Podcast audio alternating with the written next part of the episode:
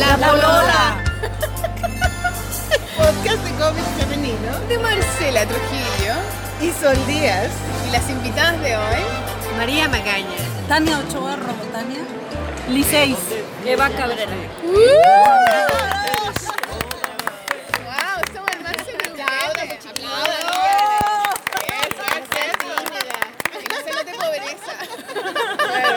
estamos acá en la FIL de Guadalajara, eh, en el penúltimo día de la En el penúltimo ¿no? día de la- Sí, de la en el feria. segundo piso del stand de Chile. que son uno de nuestros auspiciadores que nos invitaron aquí como revista Brígida. Eh, estamos acá en la mesa con Sol Díaz, pero la Isabel está buscando un descorchador de vino. está en una misión muy importante. importante. Para empezar el descorche y galletitas. Y galletitas, pero parece que galletitas no nos pescaron. Voy a tener que pedirle galletitas a la niña de ahí de la... Hola, acuérdate de su nombre primero, güey. ¿Cómo se llama? Lili. Chica galletita. Lili. Lili nos va a buscar unas galletitas. Ivy es la de camisa no blanca. Lili. No, hay- eh, Lili es la niña de chaqueta. ¿Y ella de cómo se llama? Lili, la otra es Ivy. ¿Ella cómo se llama? Weona, la de la chaqueta. la de la chaqueta. Ella se llama Lili. Y la otra arriba. Ivy. Ivy. Ivy. Que es como Priscila, pero de México.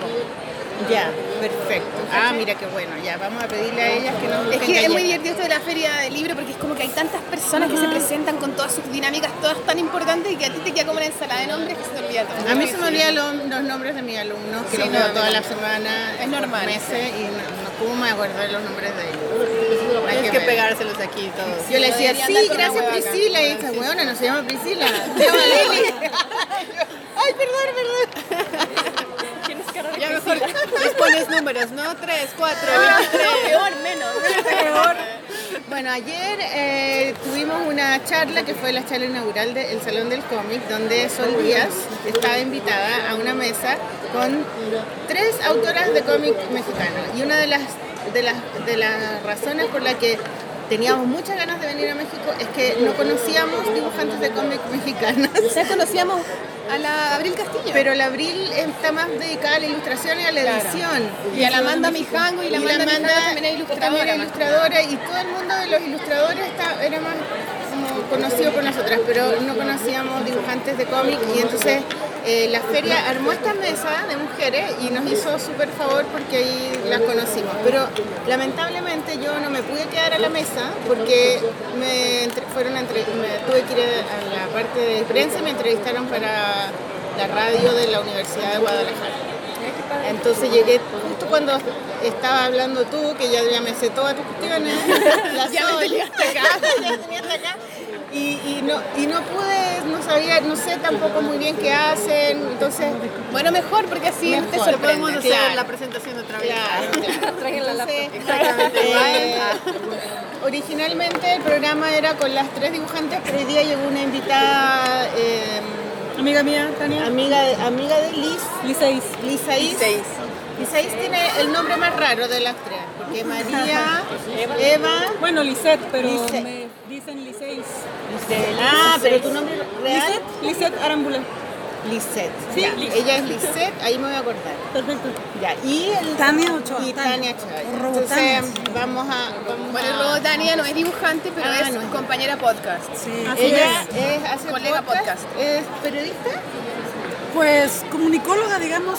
Periodista, no sé cómo O podcaster, como le quieras llamar. podcaster. Sí. ¿Usted, ¿Alguna de ustedes ha escuchado La Polola alguna vez? Yo no sabía de la polola, lo cual es, es ¿Quién muy raro. No, sí, es- Escuchado no, porque bueno, me hubiera gustado saber. a ustedes en Ah, ya. ¿Y tú qué es lo que hacemos siempre en La Polola? No, yo más bien soy aficionada a los dibujos. O sea, Pero sí tenemos una sección programa, que es pero- sin ropa. ¿Qué estamos haciendo entonces? Obvio, por eso le preguntamos. He dicho sorpresa. No, bueno, en- generalmente hace- el programa es con una, o sea, a veces somos las dos, a veces una invitada y máximo dos. Sí, ahora somos una- un grupete, pero Un lo vamos a lograr un igual. grupetón. Entonces, eh, lo que nosotros generalmente hacemos es preguntarle a nuestros invitados, invitadas eh, por su infancia, como que empiecen por la infancia, para saber un poco cómo es que llegaron al, al dibujo. O sea, es tratar de entender un poco lo que hacen, los temas que habla, las cosas que les interesan a partir un poco de lo personal. de su entorno, claro. Más ¿Por que, qué? más ¿Por qué que se dibuja? Claro, ¿por qué dibujan? ¿Qué es lo que les gusta sí, como que me- a mí me gusta mucho eso cuando hago las clases de mi taller. El primer trabajo que le hago a mi alumno es, eh, es como su historia con el dibujo. Entonces me cuentan ella, ¿cuál es la primera imagen que tienen de niños que se acuerden que se relacionaron con el dibujo? Entonces a veces me dicen, no sé, mi papá me regaló una vez una caja de lápiz y me acuerdo que estaba dibujando en el suelo. Una niña estaba dibujando con una tiza en la muralla. Lo primero, o sea, la primera Lo imagen. primerísimo. ¿Podemos decir que cuenten la primera imagen que se acuerden ustedes cada una, no? ¿Ya estamos? Sí, sí, sí. Eva, De hecho, ahorita que lo mencionas, tengo una anécdota muy curiosa porque eso que dices, el primer recuerdo que tengo con el arte, con todo lo que es referente a esto, este, yo alguna vez, yo recuerdo que estaba en la guardería, ni siquiera estaba en el kinder, era en la guardería porque mis papás son divorciados y mi papá nos cuidaba a mí y a mi hermana, éramos las chicas. Entonces como él tenía que trabajar, pues nos dejaba en una guardería. Entonces yo había visto un, un libro en donde venía una sirena y me llamaba la atención de la mujer pez, ¿no? Entonces, una vez que mi papá llegó súper tarde en irnos a recoger, nos, la directora nos estaba cuidando a mí y a mi hermana y nos decía, oye, ¿y qué quieren ser de grandes? Imagínate, tenía como tres años, cuatro, Apenas podía hablar. y nos preguntaba eso y yo y lo primero que le dije es de que yo quiero ser sirena cuando sea grande Ah. entonces de- inclusive es fecha que es una criatura que a mí me súper gusta no tanto así como la de Disney sino la criatura en sí porque se me hace como un híbrido muy interesante entonces todo lo que es como criaturas fantásticas me llamaron mucho la pero atención tú sabías que las sirenas andan en el mar, ¿o no? O sea, tú, tú- Yo Sí, no- pues, bueno. de- ¿Pero cuando- te en ese- el en ese- mar o me, me gustaba la imagen de, de la mujer pez, pero no, no entendía este, su mitología porque era muy pequeña. Pero como que ese concepto extraño fue lo que me llamó la atención. De hecho, todo ese tipo de cosas como raras es lo que más me llamaba la atención y las imitaba y las No dibujaba. interrumpas en el podcast a la como- compañera Eva, por favor. es que mira, la Isa llegó y se cree la muerte porque logró abrir la botella de vino, así que igual un aplauso para la Isa.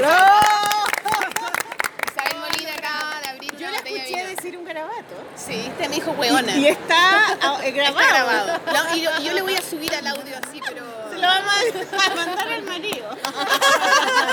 No, a la hija, a la hija, para que escuche a su madre. Así. Uy, no. No, es que la Isa tiene como un toque que parece que algo muy desagradable es compartir una copa. Entonces está estresadísima porque Si no sabe cuál es copa. Ah, porque se, se ensucia por el sol. Bueno, pero da lo mismo, pero a ella parece que le molesta de sobremanera.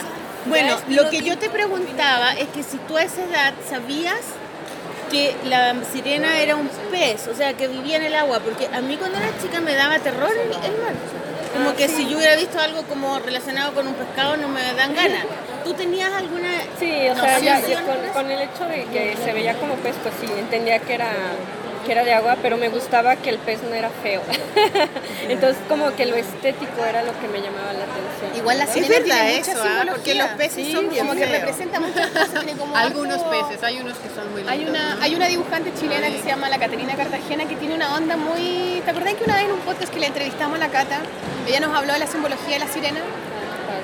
¿Verdad? ¿Te acordás? Yo no- Claro, no, me sí. acuerdo qué era, pero tiene una, una cosa bien potente como simbólicamente al, al unir estas cosas que te llaman la atención, esto del, del mar y lo que significa el mar, como las profundidades, lo femenino, como lo, eh, la historia de los piratas con la sirena y cómo atraen, cómo cautivan. Sí, No de hecho, de- Bueno, era, pero también las sirenas en la historia de- del hombre son como si pocas que te puedes coger, ¿no? Claro. O sea, Sí, como lo inventaron porque era como, ah, sí, no lo pude evitar, porque también tenía que ver como con los marineros que salían Claro. y dejaban a sus mujeres y luego cogían con otras mujeres y decían que eran sirenas, se cree, por su canto hipnótico no lo pudieron evitar, ¿no? También ya es un poco... Oye, vez ambos. vi una serie de Netflix de, de, de Groening. ¿La viste esa? ¿De la de, Groening? de Groening, de- de- del, del creador de Los Simpsons. Ah, ya, el desencanto, desencanto. Desencanto. Y hay una, hay un, precisamente lo que está diciendo, hay un capítulo donde la tipa lleva al prometido porque ella no se quiere casar. Entonces le hace como una despedida soltero eh, al, a- al, al mar donde están las sirenas. Entonces estaba, y en reali- estaba llena de sirenas, pero en realidad eran focas. Sí. Que hacían. Y todos se tiraban al mar así como. ¡Ay! Se tiraban así como. Y, y- y él, y él decía como ruidos sexuales con el. se De hecho, hay, la hay un, hay un hecho muy interesante de, de ¿Tipo la historia de las foca? sirenas. No creo. En donde dice que Cristóbal Colón confundió focas con, ¿Con sirenas? Sirenas. Sí, pues. De ahí Sí, tiene que venir agarrado. yo creo. O Es que ¿te ¿cómo te, agarrar una ¿cómo te agarras una foca? Bueno, se agarran ovejas, weón, en el campo, ¿no hay Pero, cachado? pero, debe te- pero son como, como eh, resbalosas. En alguna parte tiene que agarrar para meterle la cuchara. Además que igual son como medio salvajes, ¿va? como igual peligrosos. Qué de onda y como guácala, ¿no? Qué asco. Bueno, ante la necesidad de estos marineros culiados que andan quizás cuánto tiempo, claro. Es como los mecánicos que tienen sus postes, Claro. ¿verdad? porque de plano tienen que sacar ahí el, la furia. Sí, Bueno, sí, pero cuando tú eres chica no te imaginaste No, no, no. eso. No, no, te imaginaste a, a- a Cristóbal Colón No, yo era- yo era cogiendo con una foca. No. Ay, qué asco. como por una, algo Bueno, esto pasa en la polola igual muchas veces. De hecho, desde pequeña, este, además de ver caricaturas, videojuegos y leer cómics, me gusta mucho leer. Y algo que me llamó la atención a partir de esto de la mitología de la sirena es la mitología griega y la mitología prehispánica. Entonces, como que toda esa, por ejemplo, la mitología griega pues tiene mucho sexo mucho mugrero, ¿verdad? Obviamente yo no veía eso, pero leí en la secundaria la Odisea y la Iliada y la Eneida y me gustaba. Entonces yo dibujaba eso, o sea, las situaciones de los dioses con los guerreros y eso. Entonces a partir de todo lo que es mitología es lo que me inspiró para empezar a crear mis propias historias y posteriormente ya grande, cuando ya sabía leer y todo el rollo, pues compraba los cómics en el kiosco, ¿no? Y eso era lo que me gustaba mucho, me inspiraba. Y mi papá, por ejemplo, veía que tenía actitudes, aptitudes artísticas y me compraba que los óleos o que, por ejemplo, de que son dibujos que tú, tú iluminas. Pero yo era como bien autodidacta porque... Tu papá.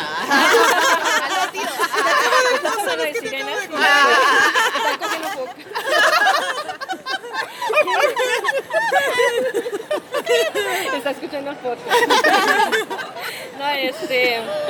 Pero te digo, este, es que es que mi familia era así de que, ay, es artista, qué bonito, pero es como todos los niños saben dibujar, les gusta dibujar, entonces no lo veían como algo que a mí de verdad me apasionaba hacer, ¿me entiendes? Y sí me compraba cosillas, pero yo era muy de agarrar este me gustaban mucho los plumones de colores. Inclusive una vez me dieron en el kinder el, el este, ¿cómo se llama? El diploma de, de cada año, ya ves que te ponen con tus amigos. Entonces yo nos lo colgaba mi mamá en la pared. Entonces lo que hacía era yo dibujarlas a todos mis amigos así. Y de ahí Ay, me iba a la pared. sí, y luego sí. teníamos unas mesas de madera y en las patas empezaba a dibujar. Así bien obsesionada con eso, ¿no? Entonces cualquier superficie clara empezaba a rayar, o sea, y me regañaban porque rayaba las paredes. Entonces, este era muy curioso porque era muy obsesiva con eso y luego me empezó a llamar la atención lo que era la animación, lo que hablábamos en, el, En la inauguración. en la inauguración. Pero ya cuando te digo, ves el proceso es como, ay, Yo qué no hueva. estuve en la inauguración. ¿eh? Ah, es que, es que yo, Cuéntamelo todo. Así que nada, no lo supongas.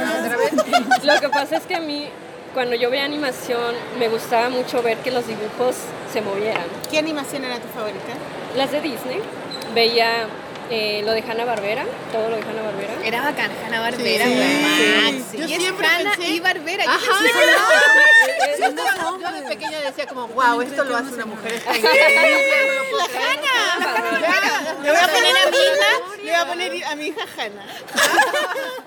Hanna por Hanna. Pero Barbera. igual son dos mujeres. No, es, son dos hombres.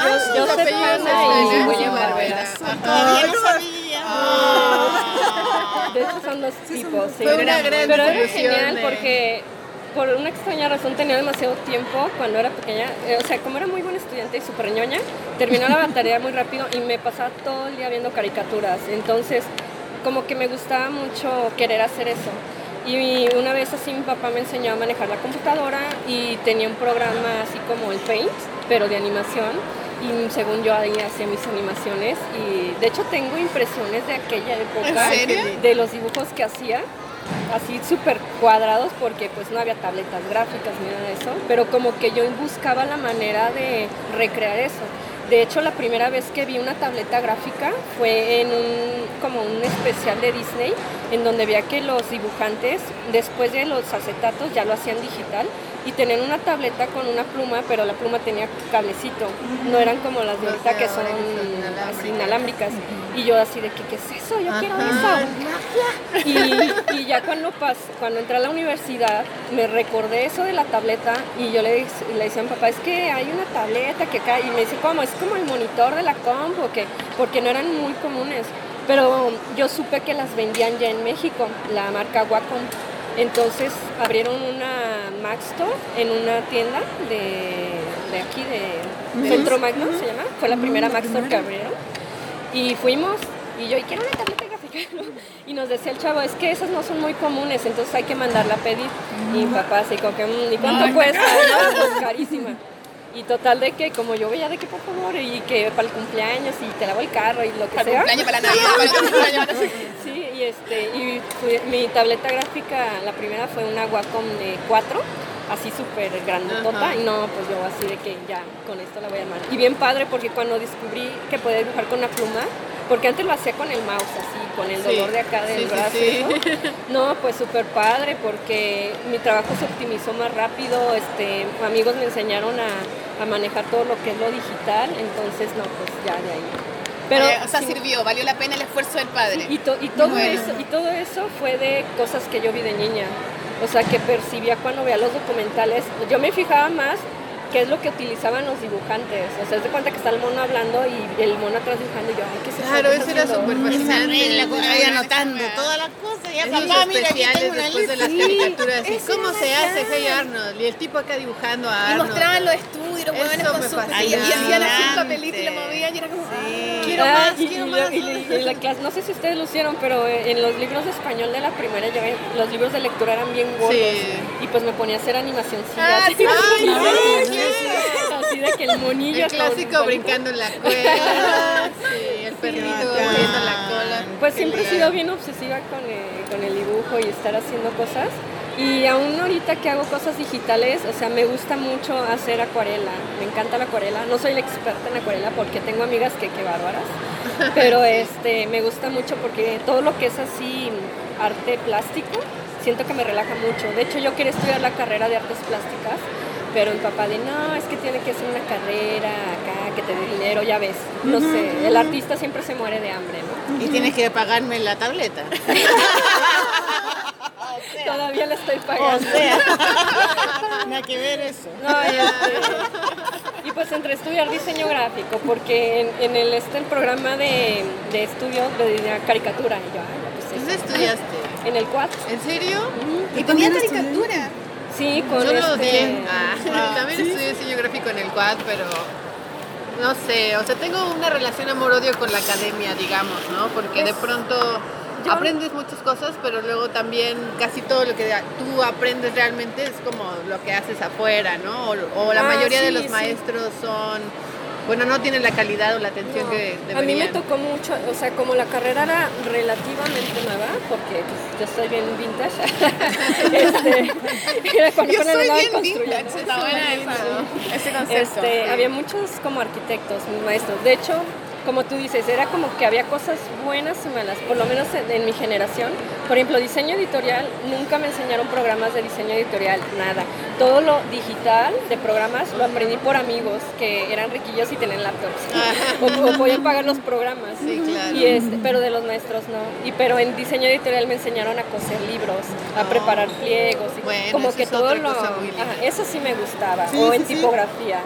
Pero de en sí la carrera yo a veces este, suelo decir, es que si te apasiona algo, mejor dirígete a eso. O sea, no quieras tener una carrera de algo que a lo mejor, por ejemplo, ni siquiera lo practico. O sea, puedo decir que soy buena diseñadora gráfica, pero no, no lo hago. No me gusta que me contraten para hacer logotipos ni nada de eso, y te digo, me hubiera preferido una carrera plástica en donde hay pintura, en donde me iban, iban a enseñar lo de color y todo ese rollo, pero no me dejaron. y, y le digo, mira, papá, tengo mi diploma y me estoy muriendo de hambre. O sea, Te lo dije, papá. Entonces, este, por eso siempre digo, si de plano te gusta algo, mejor dirígete a eso. O sea, O suena sea, porque no hay caso, pero te vas a meter ¿para igual. qué perder el tiempo Claro. en una carrera que no va Pero ¿sabes o sea, Igual uno aprende algo. Sí. algo Tú, algo María, te y tú, deja. María, Yo ¿cuál es, pienso- tu, ¿cuál es tu imagen de niñez? Wow, pues es- está difícil. porque, bueno, tengo una muy, muy, muy, de muy chiquita, como dibujando con el dedito en la arena. Que Qué tierna, dibujando con el dedito en la Ajá, porque además siempre me ha fascinado el océano desde ¿Qué chiquita, edad ¿no? tenías? ¿Dos? No sé, yo creo muy pequeña. Recuerdo mi dedito bebé así, porque ya, o sea, es lo que veo. Más bien recuerdo, ¿no? Lo, ver mi dedito dibujando. Y. No sé. Ay, lo amo, lo amo. Mi. Hagamos que el dibujo de la polola sea un dedito, todo Ay, dibujando con un sí. dedito pequeñito. Así chiquito. Pero es como de esas cosas que son como medio flashes, ¿no? Que, que no son muy lúcidas, pero que tienes más bien sensación que recuerdo de la imagen tal cual. Y ya después, más bien me acuerdo de dibujar, porque me, soy hija, bueno, soy la única mujer en mi casa y soy la, soy la más grande. Entonces, casi todos mis primos varones también, mis dos hermanos varones, entonces yo la pasaba solita, ¿no? Casi siempre. Y me gustaba mucho, por alguna razón, esconderme en lugares. Como había este closet que tenía luz por dentro, por ejemplo, ¿no? Entonces me metía y me ponía a dibujar ahí, hacía mi onda, yo creo, ahí Era como, como... como tu espacio. Ajá, era como un escondite, pero también era una onda bien rara porque me acuerdo mucho que mi familia es súper católica, ¿no? Bueno, en México el catolicismo es como muy común, pero me decían siempre como, como que Dios estaba en todas partes y que, estaba dentro del y que te estaba viendo todo el tiempo. Está dentro de la, de la ampolleta, dentro de la luz. Sí, ajá, y Y tú te encerrabas en el me, closet. me asustaba muchísimo la idea de que hubiera como un señor en Un el stalker, cielo. Ajá. Cambiando la ropa está el weón mirándote así. Sí, Qué mierda, viéndome todo el tiempo. Entonces me escondía en el closet o me gustaba meterme como en, bueno, cuando cabía, ¿no? En, estos, pues, divanes, ¿no? En, en roperos y demás. Y era como mi cosa favorita, debajo de las sábanas y, y ahí hacía mis dibujos y después se los... Porque yo además era una pequeña empresaria, ¿no? Desde chiquita vendía todo lo que podía, vendía mis dibujos o le sacaba punta, no sé si ustedes lo hicieron, pero era muy común en primaria de que sacabas punta a tus lápices ¿Cobraba? y quedaba el círculo perfecto. ¿Y lo vendía? Y lo vendía. ¿Qué vendía? Y la basura del sacapunta. ¿Cómo le quedaba esa basura? Pues porque era muy cuidadosa a la hora de sacarle la punta y quedaba como, como perfecto el circulito, así como súper cuidado, así azul, rosa, de los colores. Y a mis amigas les gustaba, por alguna razón, no sé. Y tú, bueno, dale, dale. Y yo sí, Pásame, pásame. cinco pesos, sí, ajá. Voy a Es como- traer más para como- tomar vino. Sí, dale, es como esas personas que venden chetos en Mercado Libre. en Mercado Libre. Ah, no, pero... De figuras.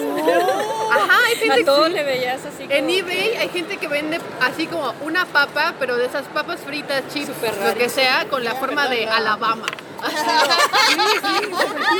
Y hay subastas de papas fritas con la forma de Alabama y cosas así, ¿no? He perdido una millonada. ¿Qué ¿Por qué estaba haciendo? Ajá. Y bueno, eh, sí, más que nada, eh, como esos pequeños recuerdos de infancia y ya después, pues nunca dejé de dibujar y siempre me gustó mucho y en la, en la primaria, pues mi directora era muy linda y siempre me animaba a seguir dibujando. A mí me daba mucha de- vergüenza, pero de pronto cuando no iba la maestra, la directora nos daba clases y, en- y no, no daba clase en realidad, más bien me decía que pintara en el, en el, ¿cómo se llama? mural. ¿Pizarrón? En el pizarrón, en el periódico mural. No existía. Era Sí. una cosa que si te tocaba hacerlo, o sea, uy, era un honor. Ah, no, a mí no me pasó lo del periódico, pero, pero sí me pasaba como a dibujar en el pizarrón y luego las niñas tenían que dibujar lo que yo dibujara, pero eso era un estrés muy grande porque luego las niñas pues como que no les caía tan bien que yo tuviera tanta atención, ¿ves? Y entonces luego me trataban mal o... ¿De verdad? Sí. Ay, ahí está la para- escribe la muerte, que lo que dibuja. hablaban hace rato que presentaron este, la revista Brigida. brígidas? Brígidas. O De brígida, cómo nos brígida. enseñan a competir, A ¿no? competir, En lugar sí. de, bueno, ella tiene estas habilidades, tú puedes aprender, bacán, etcétera. claro. Inmediatamente Bueno, hay pero como una sí, rivalidad, los, ¿no? los niños, niños y niñas son de pronto crueles en su inocencia y en su... Yo creo que los niños tienen como una malicia innata en el sentido de que no saben cuál es la diferencia entre el bien y el mal y de pronto como hacer el mal es muy llamativo. Sí, y muy divertido. Y más cuando te ven como el rarito, ¿no? El, Sí. que, sí, el que vende cosas de El que, el que incomoda de alguna manera, el que no sabéis cómo agarrarlo y Sí. como que por eso lo empujáis. Ajá. Sí. ¿no? Como, ah, chao. Sí, claro. Y entonces, pues nada, siempre me gustó mucho y, y lo seguí haciendo. Y luego ya más grande me gustaba mucho la animación también, este, las historietas que venían en los periódicos, porque de pronto yo no tenía mucho acceso a revistas, libros. Los libros que había en mi casa me los eché cientos de veces porque no había muchos, ¿no? Recuerdo las enciclopedias para niños, que eran tres enciclopedias, no sé cuántas veces las he leído, pero de que una vez las vi así como en una tienda vintage y fue como, no, mis enciclopedias. Te lo juro, recuerdo mucho una imagen de el artista, ¿no? Así como había, había un dibujo como de la boina, ajá, sí. de cómo se hacen los libros. Amo, amo esos libros. A mí me encantan, sí, eh, eran de Larus, creo. Entonces venía así como el dibujo de la, de la biblioteca y luego de cómo se hacía el libro y luego el, el ilustrador del libro y yo así como, wow, yo quiero ser esto, ¿no? Así como me encantaba, me fascinaba. Y siempre era un hombre. No, en este libro había una mujer, era una ¿En mujer, sí, era una mujer con cabello corto y un suéter rosa. de Sí, tanto leer. estaba- Igual que heavy que uno de tan chiquitito como que realmente identifique lo que quería hacer, como que hay una cosa igual muy primitiva que de verdad tenía una sabiduría, eh, así una cagada Es que es súper importante que desde bien chico. chiquitos tener como, no sé, ahora lo veo como con, con niños que de pronto les doy clases o... Y esos ojos así grandes, abiertos, viéndote, es como verte a ti mismo de chiquito cuando veías a alguien que decías, wow, esta persona es increíble, ¿no? No puedo creer que, que puedas crecer y llegar a ser como eso, ¿no? Como, no sé, como son Como las Sí. sorprenderse de... No sabía que existía ese trabajo. Ajá, como de wow, yo- es, es como te explota la cabeza, ¿no? Y bueno, yo creo que también en todo lo que fue el anime y esas cosas me encantaba, entonces mis dibujos también por mucho tiempo eran así, ¿no? Como ojo Pues la grande. Ajá, sí. Recuerdo una caricatura que se llamaba Super Cerdita, no sé si alguien... Sí, buenísima, súper cerdita. Super Cerdita. Que me encanta. Sí, sí, sí. Era una chica ¿Pero así qué? normal, adolescente, sí, en un anime japonés, y se convertía en una cerdita y, y salvaba al mundo siendo una Como cerdita. Pancha la chancha. Ajá, como Pancha la Copiona. Puta la wea. Intertexto, intertexto. Sí, y bueno, ya después, más grande, entre tener que ser obligada a... Súper Ajá, cerdita. Además era muy guay, era muy cool ella con sus lentes y muy a la moda. Pero bueno, después ya crecida y como obligada a elegir una carrera, ya sabes, cuando eres chico. Pues yo me esperé un añito también para saber, porque estaba también igual que ella, ¿no? Quiero artes, pero también me llama la atención diseño gráfico, aunque realmente lo que quiero hacer es no, no pintar, pintar, sino ilustrar, ¿no? No sé, son cosas muy parecidas, pero son bien diferentes. Y al final no entré a artes plásticas porque no me gustó más que nada como la industria. ¿Del arte? Ajá. Pero O sea, ¿cómo, cómo no te gustó? no me gusta como la idea de hacer algo que solo pueda ser comprado por gente que tiene mucha plata. Ah, pero eso lo entendiste antes de entrar a estudiar? No, ¿cómo? No entiendo. Sí, antes ah, como estaba intentando decidir qué iba a estudiar, ¿no? En el colegio. Ajá, sí, como en la preparatoria. Y entonces tenía esta opción de estudiar artes plásticas y, y tal vez diseño gráfico, ¿no? No sabía bien. Es que no había nada más. Ajá, aquí, bueno, también eran otros tiempos, ahorita Guadalajara está No, creciendo sí. muchísimo en ese, maestría sentido de industria creativa, sí. Pero, o sea, yo quería hacer cosas para la gente, ¿no? O sea, quería que todos pudieran ver lo que, lo que yo quería hacer y quería aprender técnicas y quería, pues, entender también cuál era mi voz, por así decirlo. Pero en México está la tradición de los murales, ¿no? Y Pero el, es una- y el, y la- sí. y el muralismo Claro. es, es un poco es esa idea de que el arte es para el pueblo. Claro, pero también es una tradición ya muy vieja, muy afiancada y muy masculina también, porque bueno, si yo te dijera a todos los artistas súper renombre mexicano que estuvieron haciendo un lado a todas estas artistas mexicanas súper buenas, súper interesantes y que simplemente por ser mujeres no las dejaban avanzar, ¿no? O por cualquier cosa también. María Izquierdo, por ejemplo, e- era indígena, ¿no? Indígena, este, María mujer, Izquierdo. María Izquierdo. Y tiene unas cosas bien lindas y lo que Diego Rivera y toda ese- ese- esa bolita de intelectuales, artistas, hablaban muy mal de ella. Es muy extraño, así como mal y no la dejaban entrar a los a los museos o no querían exponer en lugares donde ella exponía, muy extraño, muy... Es que el poder, eso- el poder, la- Y el poder machismo y político. el- Claro. también es actual, hace poquito que el año pasado le dieron el premio a María Luque, que me encanta su trabajo. También Un beso a María Luque. escuché como a otros moneros y y caricaturistas hablar pestes como de María Yo. Como qué caso, ¿no? En vez de decir, mira qué bueno todo lo que hace María, ¿no? Por donde andas, ¿qué importa si hay como perspectiva o no? Todavía juzgándola como desde un canon.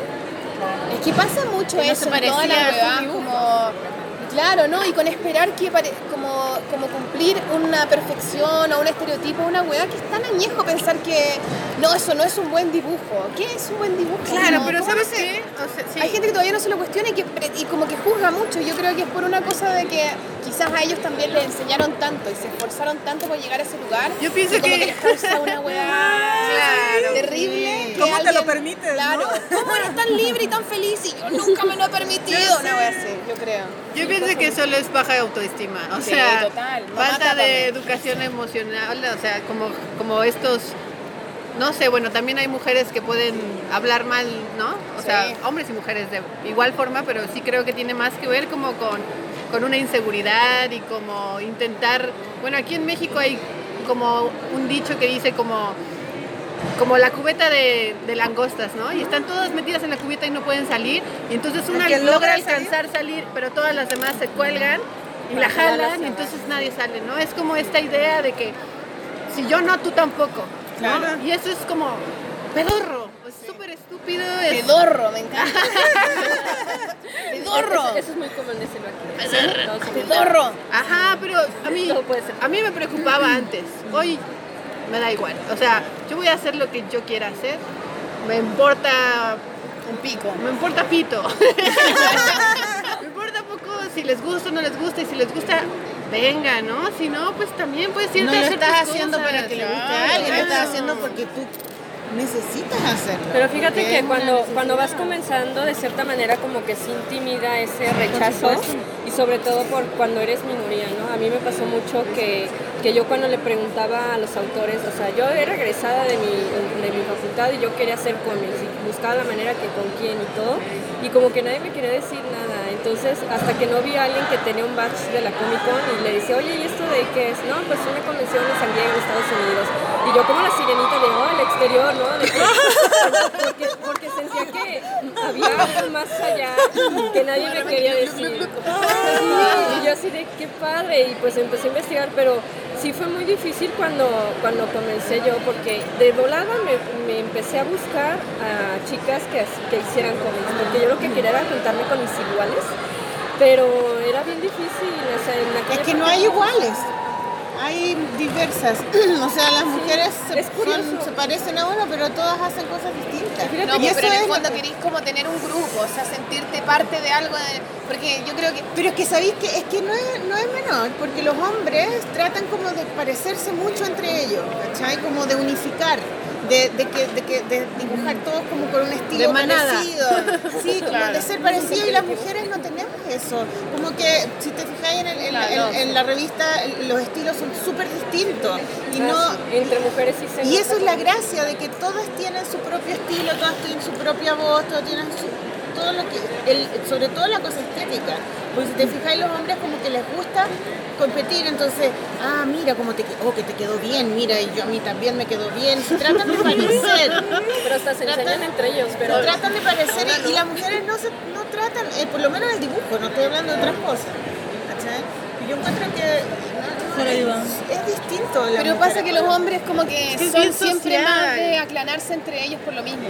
Y por lo mismo también siempre organizan guay, todos van en bloque, y Y los "Oh, hueones- y en el fútbol, y se apoyan de alguna manera. En cambio las mujeres como siempre estamos más segregadas, nos cuesta más juntarnos y también porque siempre nos han enseñado a desconfiar y a separar y toda la wea.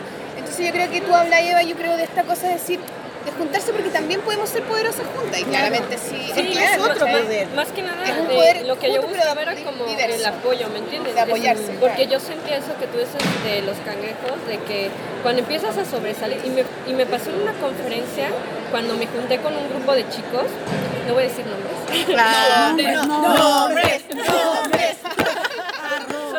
solo voy a decir que eh, era un grupo de Monterrey.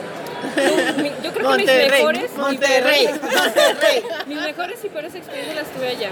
Pero una experiencia que recuerdo muy bien y se me hizo un poco triste eh, en cuestión de eso de los géneros, porque no me gusta ser tan feminazi, pero también hay que ser realistas en la situación que nos pasan a nosotras como mujeres. Es que, por ejemplo, estuve en una conferencia, yo fue cuando llevé un primer proyecto que trabajaba con, con un grupo de, de personas y estábamos en la conferencia y empezaron cada uno así de que hablar de quiénes eran y todo ese rollo. Entonces, con la persona que yo iba, éramos este chico y yo, él era el escritor y el dueño del proyecto y yo era la que dibujaba, ¿no? Entonces este, empezaron a hacernos preguntas y todo, y luego me pasaron el micrófono, ah, se lleva Cabrera y hago esto y el otro. Entonces empezaron la sesión de preguntas y, oye, este, y es, es esta parte del cómic que donde no sé qué. Y yo quiero dar como mi opinión como dibujante porque yo conocía la historia Pues sí. y aporté mucho en la historia, incluso diseñé personajes de esa historia. Empecé a hablar sobre eso y este y como que al escritor como que no le como ah no es que Monopolio. esto", y me quitó, tiene que ser- y me quitó el micrófono. Y él Wow. empezó a contestar la pregunta no pero es que bla bla bla bla bla y así no y pues yo me quedé pues bueno no porque te digo no tenía todavía esa experiencia. Entonces como que ni se lo dejé y ya cuando siguió la conversación y todo, alguien empezó, ah, que yo tengo una pregunta, le dice, pero a ella. Ándale, Entonces, perro. pero a ella, o sea, como que quiero que ella me Pues conteste. claro. Claro. Y ya me hizo la pregunta y eso se me hizo padre porque me sentí así como hasta humillada, ¿me entiendes? Es como, Sí. ¿por qué hace eso si somos del mismo equipo, no? O sea, yo siento como que me veían, tú, tú nada más dibuja y como si fueras la máquina de Tú dibujar, cállate, que tú vas a dar la imagen, vas a dar la imagen de mi proyecto, ¿no? Entonces sentí muy feo y ya cuando esta persona me dijo, no, yo quiero que tú me des una opinión porque era la única mujer en el panel, pues dije, como que sentí un apoyo, ¿no? Pero sí fue, sí se sentía muy feo en aquella época. Y en, e- Y por en eso ese sentido estuvo Claro. muy chido que la inauguración haya estado a cargo de cuatro mujeres, ¿no? Sí, Sobre todo en bueno. un... Yo dije, puta, les va a arder la cola bien cabrón. No sé si Guarden la cola bien cabrón. Igual es que separaron unos Me hombres, encanta, ¿vieron que encanta. separaron unos tipos de ahí de, No, que estaban no en, en nuestra En la de- charla? ah, sí, al principio, uno de adelante, Sí, sí, ¿La de hoy? No les dio ni En la, en la inauguración, va, la presentación de la ciudad. Sí, ahorita. Bueno, pues, ah, cuenten- ¿Cuál es tu cuéntanos imagen, tu imagen de la niñez. Es que sí, tengo varias, pero si, si trato de recordar la más significativa, o sea, la primera, la primeretita, es en el kinder, pero yo dibujaba princesas porque no sabía dibujar y mi mamá las hacía y a mí no me gustaban las princesas. O sea, más bien como que mi... Lo mío es muy erótico porque la mis papás también eran divorciados, pero mi papá siempre ha sido una persona como con muchísima energía sexual, o ¿cómo se llama? ¿Líbido? Ajá. Entonces en la casa había revistas de mil chistes, o sea, unas... eh, o en el baño de la casa había de unas pequeñas novelas que hay aquí en México, de novela del vaquero, o sea, siempre había mujeres desnudas, muy bien formadas y siempre era erótico, ¿no? O sea, y siempre era como una mujer como objeto sexual. Claro que eso lo pienso ahora, ¿no? En aquel tiempo pues me interesaba ver así en qué terminaba, porque nunca terminaba, ¿no? Así, Pero que sigue, que sigue, ¿no? Ya. Porque no eran porno, eran eróticas. Pues mira, el mil chistes era... No, es que tienes sí, que ver sí, estas. tienes que ver ¿no? estas, ¿no las conoces?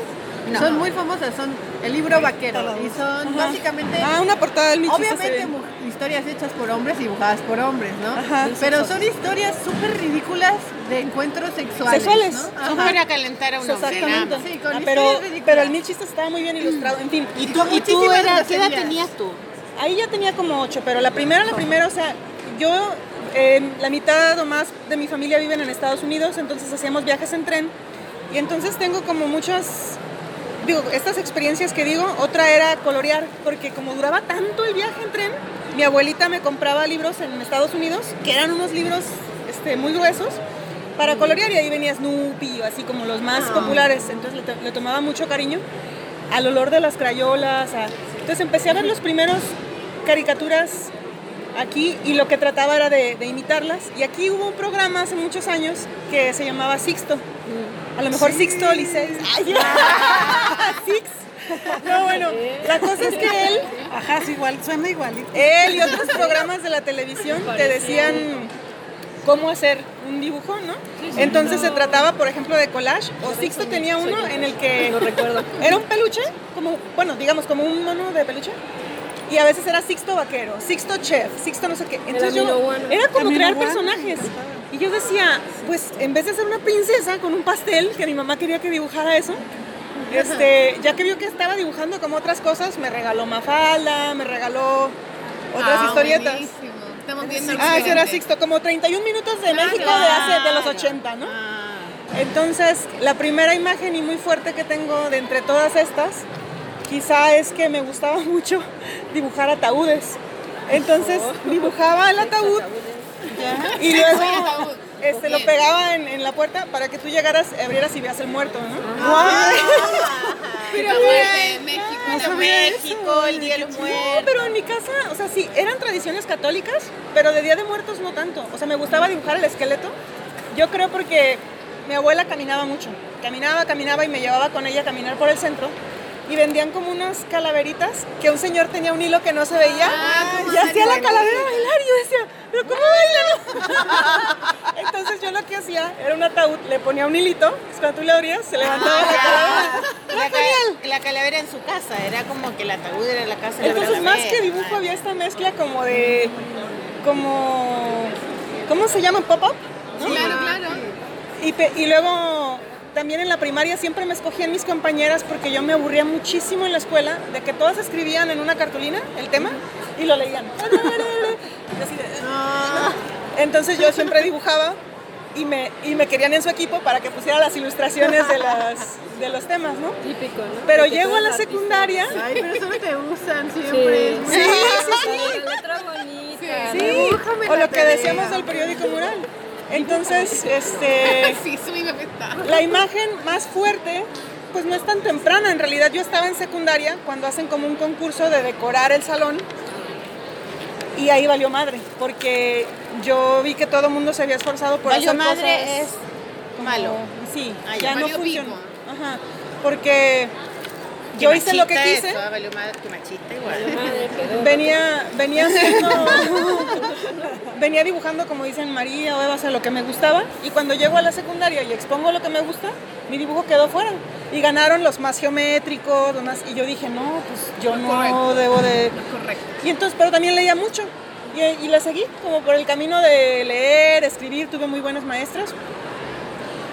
Pero luego en la prepa pasó otra vez y en la universidad pasó otra vez. Yo estudié filosofía, pero me fue muy mal porque también tomaba notas dibujando. Entonces luego no entendía nada así de, ¡ta madre, ¿no? Así como, como que- Y luego tuve una hija muy chica, tenía yo 19 años. Y entonces... llama tu hija? Gala. Gala. Ajá. Porque te gustaba el sexo. Ah, claro. ¿A quién no? no? Y ahí ya este me dediqué más bien a leer, a escribir y tuve como una temporada muy frustrante por lo mismo por participar, fundé una revista, hice un blog, hice muchísimas cosas, pero yo las producía o sea, ahora ya que estoy ruca, o sea, vieja, ya lo digo con mucho orgullo. O sea, no mames, yo hacía el 80% del trabajo y los cabrones eran como que a los que entrevistaban, publicaban, no sé qué. Ay, te juntabas con hombres, lo hacías con hombres. Sí, pero me gusta mucho juntarme con, con hombres y ten- mis pocas amigas también se casaron muy jóvenes o se fueron del país. Así quedó, ¿no? Este, y ya cuando era como 2007, tuve otro hijo, este, y ya con él tenía yo más paciencia, tengo, ¿no? Entonces nos sentábamos a dibujar y todo, y volví como a dibujar y empezó Blogspot. Y empecé a subir los dibujos de él, y empecé a subir mis dibujos, y empecé a navegar en internet. Y cuando di con unos blogs en Argentina, dije, no mames, ¿no? Porque yo estaba muy frustrada de que volví a la secundaria como pues yo nunca dibujé así. O me contrataban para ilustrar este, columnas de amigas o algo, pero yo sentía que lo hacía muy mal porque no era figurativo, realista. Y en- me gusta ilustrar, pero yo prefiero de- decir que soy dibujante porque me, me estresa mucho interpretar la historia de otro y que no me salga. Lo hago porque me da dinero y tengo pinche hambre, ¿no? Pero este, también lo mismo, ¿no? No, es que, Tengo pinche hambre. ¡Qué hambre! no, pues, como dicen aquí, como dicen acá, esa maldita costumbre de tragar, ¿no? Dice una amiga. Este, y afortunadamente, bueno, esto es así muy, muy resumidas cuentas, eh, me cambio a... Ajá, empiezo a hacer como freelance y empiezo a, a ver que, que sí puedes hacer lo que se te dé la gana. Y como toda la tradición, me interesaba mucho el sur, o sea, sí consumo muchas cosas de Estados Unidos. No me gusta decir cómics porque se asocia más al cómic americano, superhéroes, que está uno- uno chidísimo. piensa en eso siempre, cuando cómo se dice? Yo digo historietas, o sea, prefiero decir soy dibujante, soy historietista. Historieta, historieta es como un término más en castellano. Con Como- una weá más gringa igual. Yo historieta también lo Deberíamos como poner la revista Historietas de historietas hechas por mujeres. Deberíamos, más de España. Más de España. Bebé es de Nos equivocamos. Francia. No, no, también, o sea, también puedes de como reapropiarte del nombre y darle el, el otro significado, ¿no? Podríamos hacer ese cambio, weón. Sería un buen cambio. Historietas. Además me gusta el término historietas. Y además A mí me que, que se te ocurrió a ti en Guadalajara. Buena idea. Y pues ya empiezo a soltarme, ya no nada más como a ilustrar y, y empezábamos, estábamos este, hace 10 años pues mucho más jóvenes, con mi amiga Tania aquí en la FIL, una vez dijimos entre varios amigos, pues hay que hacer nosotros la cobertura de la FIL, sin ser un medio oficial. A ver, a ti te gusta dibujos, tú vas y tú haces la cobertura de dibujos. Tú vas y ella lee muchísimo, entonces tú haces cobertura de autores, tú el músico. ¿no? Y tuvimos una página que se llamó Composta y yo ahí tenía una que se llamaba Desordenador, que hablaba de filosofía y dibujos. Y entre nosotras, así como ustedes ahorita, nos dábamos nuestro papel, ella me entrevistaba, la chingada, y empezó a, a irnos muy bien, ¿no? Y ya de ahí este, siempre he tenido mi trabajo como productora de una revista de una universidad que me da pues para, pues tengo mis hijos, ¿no? Y, este, tengo que llevar ese dinero a la ¿De casa. Se llama Revista Magis, es de, de Liteso, una universidad jesuita acá. Ajá. Y he tratado de trabajar lo menos posible, o sea, que con ese dinero me rinda para tener el tiempo. Y no he quitado un poco como el dedo de, del renglón en cuanto a hacer eso. Y ya como el gran boom chido para mí en mi vida viene cuando pues, le mandé como un tweet a Hernán Siriani, ¿no? Eh, Oye, yo voy a ir a México cuando tú vengas a la FIL de México. Y ya lo saludé y me dijo, sí, pues ya ves que está loco, ¿no? Cuando quieras, dice, Un saludo así. ven, grande, dice, sí, sí, sí, ven a la casa y ahí te quedas en, en mi casa. Y yo, uy, Hernán, no, lo admiraba bien cabrón. Llego y veo los dibujos de Juani y dije, quítate, Hernán, ¿no? Un saludo, Hernán. Ay, No, no, no, no, no, pero ya vi el, el lápiz de Juani y dije, no mames. Y luego ya Delius, Power Paola y la chingada. Y, y fue así. Se te el abrió paraíso. el mundo, sí. No, pues bien chingón, ¿no? Qué Este, lindo. gente. O sea, dije. También lo mismo. Como a mí nadie me dice cómo hacerlo, pero entonces ya veía y dije, pues lo puedo. buscas, Lo puedo hacer. Y entonces ya le di mucha más importancia a mi trabajo. Este. Se abrió la. Bueno, lo, lo nombro mi trabajo porque me gusta, también me da de comer, ¿no? Y también cada vez han sido menos como que las comisiones de que te encargan, dibújame esto, que. ah, De Sí, pero. Ay, Dios mío, ¿no? Y me gusta un poco el humor negro, me gusta mucho el stand-up, ¿no? Eh, ¿El qué? ¿Stand-up? ¿La comedia. comedy? Stand-up. Ajá. Ah, stand-up. Bueno, así lo llaman acá como Qué comedia. ¿Te ajá. gusta, ¿Te gusta ir o te gusta hacer stand-up? No, no, me gusta verlo. Ah. No, no, yo no, no me animaría a hacerlo. Este. Y en cuanto a mis dibujos, pues ya hice ese blog que les digo. Después empecé a ver como el trabajo de, de otros y me di cuenta de que muchas cosas nada más se trataban como de pedir. O sea, oye, me gustaría este, Qué ir a tal. Y, y- ah, sí, ¿no? Y mucha gente también es muy mamona, ¿no? Y yo, según así de, no, sí, a mí me gusta juntarme con dibujantes y la chingada, también pinche decepción aquí. O sea, entré a un pinche grupo que me decían, sí, aquí libertad de expresión y la mamada. Y la mamá No, güey, pero ¿sabes qué? Era libertad. era libertad de expresión para hacer unos mierdas, para hacer unos misóginos de mierda. Dije, esto no es libertad de expresión. Y me peleé y, bueno, ¿Quiénes eran? ¿Quiénes? no, no vale la, no vale la pena así ese pendejo. Pero ¿Es dibujante? no, es, pendejo. es un pendejo que vende tazas, ¿no? No, no, no. Pero de ese grupo sí conservo unas amistades, pero sí les dije, por dignidad, la neta, yo no puedo seguir aquí. No estoy para nada de acuerdo con este tipo de dibujos que están publicando.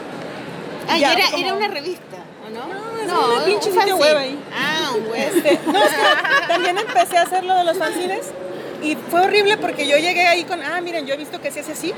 Ah, sí, sí, sí, hay que hacer y vender y no sé qué. Y yo, no, no, esa no es la naturaleza del fanzine. No, sí, sí, sí. Yo dije, qué chingados hice, ¿no? Como que ya a esta edad te tienes que juntar con gente que no sea así agresiva, que diga, que disfrace con humor el ser una persona tan mierda, ¿no? Y afortunadamente entré a la maestría en narrativa gráfica y tengo pues grandes Oye, qué bueno amigos eso, ahí. una ¿Cómo maestría narrativa, eso? o sea, Qué Uno puede maravilloso. estudiar narrativa gráfica. ¿Y dónde? ¿Acá en la universidad? Sí, pero es, la, es el primero en Latinoamérica que está enfocado a la narrativa gráfica, hacer cómics, estudiar es? el cómic. Es es para en- estudiantes, Ciudad ¿no? Creativa Digital. Pues tienes que tener un título, sí. Como estar titulado, lo que sea, ¿Y dónde, dónde es? Se llama Ciudad Creativa Digital, es en el centro de, de la ciudad de Guadalajara.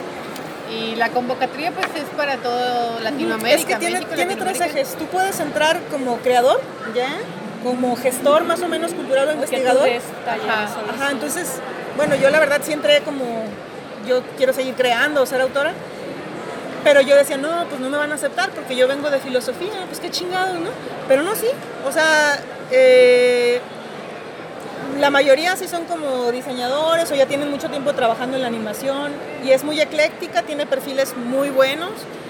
Y muy este, diferentes. Muy, de muy hecho, diferentes. a mí me sorprendió muchísimo porque parece que le echaron muchísima gana para que no se parecieran para nada los perfiles, ¿no? O sea, hay gente que estudia arquitectura, mercadotecnia, obviamente varios de diseño gráfico, cine. comunicación, pero lo que están intentando hacer es como construir una industria mexicana, ¿no? ¿Y tú estás de alumna? También, sí, María y yo somos Ajá, compañeras. sí, ¿Cuánto, cuánto Eh, Dos años. Son dos, años. son dos años y son dos días a la semana. No es tan demandante. Sí, las lecturas de pronto, si no estás acostumbrado a leer, bueno, no vas a entrar si no estás acostumbrado a leer, ¿no? Pero son pesadas de pronto, ¿no? Porque sí es ¿Y quiénes como- hacen clase? ¿Alguien conocido, no? Eh, nos han dado algunos como más bien tallercitos, ¿no? Ya. Por ejemplo, Gabriel Pacheco, que es un ilustrador mexicano Sí, ya sí, muy el francés este que vino, yo no me acuerdo cómo es, Ay, no pero me acuerdo están los nombre. maestros de fijo que Ya. hacen como cine, que es muy Ajá. bueno, pero lo más chingón es cuando hay masterclass. Que viene una, por ejemplo, vienes tú y aprovechan, te contactan y ahí Ay, se yo arma- quiero venir. Claro, Tienes que venir. Quiero venir a Masterclass. Mañana tenemos clase. Si te levantas a las 9, sí, nos vamos. No, no, no quiero una clase, quiero que me inviten.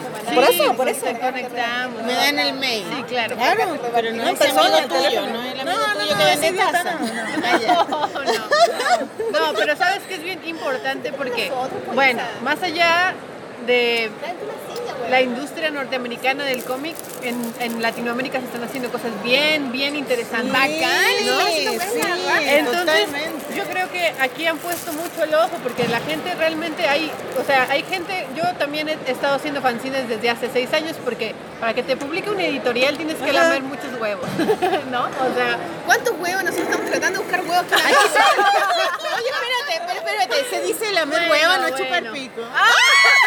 Nosotros decimos Chupar pico. es un decir, sí, es la Claro, o sea, usted, usted más abajo, Yo pensé que era lo mismo, huevo. México Ah, y Chile. Deberíamos sacarle una foto a la Maliquina haciendo el gesto, culiado. Claro, claro. ¿Tú qué crees, Isa? Yo digo que no debería ser tan fálica esta conversación. Deberíamos chupar deberíamos No, chupar es como, ¿cómo, ¿cómo llegamos a un lugar cuando está lleno de hombres entre medio? Y la idea es como eso, como que ellos quieren que hagamos eso, que se la chupemos. Claro, no. No, Sí, pues, no, no, sé si no, hay muchas no se la vamos a editoras. chupar a ¿Hay, nadie. editoras, ¿Hay acá en México? Sí, ah, hay, hay varias. Bueno, está, por ejemplo, en Morelia está Fox Cines, que tienen también muchísimos años y editan a, a mucha gente, ¿no? Eh, nacional, latinoamericano, internacional. y tienen como, como una identidad muy de hazlo tú mismo, de imprimir artesanalmente, ¿no? En serigrafía, risografía. ah, y de pronto también aquí en México hay alguna que otra editorial, como la que le, pro- la, la que le publicó a Pau, no recuerdo cómo se llama. Ah, no me acuerdo, pero una compañera, hicimos una jornada de cómic en 24 horas y ella lo logró, quedó perrísimo y está su libro aquí también. O sea, Sí. hay que decir que a lo mejor el, el trabajo. ¿Cómo de- se llama el libro? Eh, Puertas, ¿no? Puertas. De Paulina Márquez. Pau Márquez. Y lo consiguen aquí en la fila. Bueno, ya después sí el podcast sale. Después También Editorial. Resistencia es editora, es mujer. De hecho, ella busca más creadoras mujeres. Hungría, Editorial. Hungría. Hungría, que es un chico de Ciudad de México. tenemos que ir ahí a, comprar algo también. No, no vinieron ahora los de Hungría, pero... ¿No vienen a de Dolor local? ¿Algo? No, no van a venir. No. Bueno. Pero también está, por ejemplo, Baby Crazy, que es como. es de una chica que se llama Yuri Peña, es de Ciudad de México, y de Frost Shamok. Son amigos, roomies y además editores juntos. Y también están publicando muchísimo material de también gente latinoamericana, pero muchísimas mujeres. ¿Cómo ¿no? se llaman ellos? Ellos se llaman Baby Crazy. Baby Ajá. Crazy. Baby Crazy. Bebé loco. Y están, bueno, están otros en Querétaro y en Guanajuato, pero no me acuerdo si se llaman RRRDD. RRD. Ah, pero su, su- su asunto es súper loco porque lo que ellos hacen es compraron, son muchísimos chicos y compraron un puesto de periódicos que ya estaba viejo y lo, lo pintaron, lo renovaron, lo- la la la y están esos está loquísimo porque porque lo que publican es como cosas obviamente sí hay creadores latinoamericanos pero mucha investigación de cosas que no se ven en, en México y están asociados a una como un sindicato de libro viejo. Entonces todo lo que tienen lo, lo que pueden vender en el puesto son son cosas viejas. Pero hablando de viejos eh, así si ya tiene tres días de viejo ya es viejo ¿no? ya lo pueden vender. Y tienen por ejemplo yo les compré un libro la última vez que los vi que se llama ay Dios se me olvidó. Bueno, El- en, Ah, bueno, ahorita les digo el nombre que se me venga a la cabeza, pero lo importante es la historia, porque yo no sé si ustedes seguro saben sobre la masacre del 68 de los estudiantes. Y el libro se trata de un diario que encontraron pegado a un muerto. O sea, an- antes de que pasara lo del 68, supuestamente los policías encontraron a un tipo, a un chico muerto con un diario sumamente ajustado en su cintura, ¿no? Y entonces tomaron este libro, le sacaron copias y lo publicaron, pero de que lo ponían librerías y lo ponían en, en los parabrisas de los coches. Y entonces lo que hicieron con este libro es, fue co- como copiarlo exactamente igual, pero lo editaron y le pusieron algunas anotaciones en los costados. Porque lo que pasó con ese libro fue que fue nada más un- una mentira, fue una propaganda para de alguna forma sí legitimizar el movimiento estudiantil, pero al mismo tiempo anularlo, ¿no? Como hacer pensar a las personas que lo que estaban haciendo era nada más una rebeldía injustificada por ser jóvenes y rebeldes y desmadrosos, ¿no? Y entonces en el libro está escrito en primera persona como un diario y escribe las historias de, de cómo pasaban las cosas en, en la rebelión y la la la. Y lo que ellos hicieron me parece genial porque tacharon todo lo que es mentira, así. Ah, bueno. Está escrito tal cual, pero tacharon todo lo que es mentira y a los costados escribieron lo que realmente pasó. Y sustituyeron las fotos que venían en el libro con la propaganda real de la- del movimiento estudiantil. que de hecho yo creo ¿No? que ese es el, ese- me ese es pareció el, el espíritu genial, del, genial. del fanzine, o sea que mientras no es un medio oficial, tú cuentas lo que Tienes estás libertad. viendo. Claro. Eh, y aquí en México llegó como... ajá, El Móndrigo, se llama el Móndrigo. el Móndrigo. El Móndrigo, porque así, así firmaba el chico, supuestamente. Nadie sabe quién era, pero seguramente era un chico que a lo mejor ni siquiera nada tenía que ver con... Como la- un personaje Ajá, sí, para- lo mataron, lo metieron en esa madre. Claro. Y luego lo popularizó. Ajá, Era la voz de todos. ajá, Sí, sí, sí. loquísimo. Sí. Y bueno, eh, ¿qué más? Pues de la, de la vieja imagen del ataúd de muerto, pues ahora, este, mm, ya no me gusta tanto que casi siempre me dicen, ay, dibujas lo cotidiano. Yo, pues es que lo cotidiano para cada quien es muy diferente, ¿no? O sea, yo puedo dibujar como historias que sí planeo, que tienen una estructura, sobre todo desde que entré a la maestría, que he adquirido como muchas herramientas que obviaba, pero no me dedicaba a hacerlas como un guion o editar, etcétera. Este, y otras me gusta muchísimo que sigan siendo como una cosa ahí de, bueno, pues voy a dibujarlos, este, lo que vi hoy cuando fui a un concierto, ¿no? Eh, voy a dibujar eh, lo que estoy viendo en la calle y a veces sí me preocupaba mucho tener un estilo eh, bien cuidado en cuanto a anatomía y todo. Sí me gusta, me gusta mucho y siempre he sido como muy curiosa, me gusta aprender, pero cuando más, más relajada me siento salen cosas muy sencillas. Este, y si a mis hijos les da risa, o sea, siempre se me acercan y dicen, ¿qué estás haciendo? Y yo, pues consiguiendo la cena, vete para allá. sí, no, no. Pues consiguiendo la. De que ¡Viva México! Oye, ¿Y qué edad tienen tus hijos? mi hija tiene ya 19 años, ella está estudiando historia del arte. Gala. Gala, ajá. ¿Y tu hijo cómo se llama? Daniel, ¿Tu hijo está en la charla? Daniel. Sí, sí, sí, también se murió ¿Qué ya de hambre. 13 años, ¿Por qué? porque me lo traje de la escuela, o sea, tuve que ir por él. Me vine para Yo acá. decía, voy a- cuando te- mi mamá termine de hacer dinero para la familia. Oye, pero, pero qué padre, ¿no? Porque tú eres una persona que falta dinero, voy a hacer un dibujo y ya tengo para comer. Sí me pongo, ¿eh? Sí me- yo cuando vi que me pagaron por dibujar dije, ay, no, Qué vamos a hacer chingón. más. Qué chingón, porque Pero- podrías hacerlo en cualquier lado. También puedes pagar tus impuestos con dibujos, ¿eh? Ya sacaste esta Ah, carta. ya sacaron eso. Bueno, hoy, hoy también tenía hambre. Y es que yo me gusta mucho este. Trato como medio de compartir no solo lo que dibujo, sino decirle a la gente que se acerca. Mira, cuesta tanto y también según como veo a quien se acerque, ¿no? Pero si te gustó y no traes dinero, pero traes unas galletas o algo, pues ahí va, ¿no? Yo conseguí unas papas, unas galletas, sobre todo de chicos. ¿En serio? Sí, sí, sí, mira, bueno, están en la bolsa, estaban muy malas, pero yo tenía mucha hambre y me las comí. Este, sobre todo como eran chicos de secundaria, no tienes dinero cuando estás en secundaria. Y se acercaban y veían, y yo, ¿te gusta? Sí, sí, o sea, reían y les platicaba. Le dije, ¿tú dibujas algo? O sea, como para cambiárselo. A mí me interesa mucho lo que están dibujando como ellos, ¿no? Se trajeron un niñito, no mames, dibujaba increíble así. Y se me acercaba la chava, su mamá, y me decía, oye, ¿a qué escuela lo puedo meter? Y yo, a ninguna. No, no, así, síguelo, dije, si quieres, luego búscame, más bien le enseñamos al niño cómo hacerlo un folletito. O sea, yo no le voy a enseñar a dibujar, ya con que él pueda como pegarlo y copiarlo, luego ya va a tener sus libritos. Ya que vaya viendo él por dónde, ya más grande, pues quizás sí una escuela para lo de la técnica. Pero si lo metes ahorita, No, los, No, no, no, claro. no. La Este- encasillá y lo encuadrillá en algún lugar. Sí, y la verdad es que ayer estaba súper feliz porque cuando entré a la maestría siempre tuve una añoranza de estudiar esto así como muy formalmente. Está en Estados Unidos el Cen- Center of Cartoon Studies. Ay, Sí, ese carísimo a la verga, güey, como 100 mil dólares. Carísimo o la no sé- verga, güey. ¿Cuánto? ¿Cuánto vale? Como 100 mil dólares o algo así. Estudiar ahí es sin... Yo decía, no, pues ni con una beca, ¿no? Porque ¿cómo lo pago? Y está en Angoulême, el que trajo el programa de la maestría, porque está en conjunto con esta banda de México y los de Francia. Pero ¿Esa decía, no mames, residencia en Angoulême? Francia, como chingado, ¿no? O sea, tampoco veía por dónde. Y que traen la maestría acá. No, Eso y entré y yo decía, ¿Cómo trajeron ellos por maestría? Es un programa es entre... Ajá, yo- lo que pasó fue que hubo unos chicos que se fueron como un intercambio académico para estudiar cómo funcionaba la industria del cómic en Francia y después hicieron como una especie de asociación como con una escuela que se llama École de l'Image, de no sé qué chingados.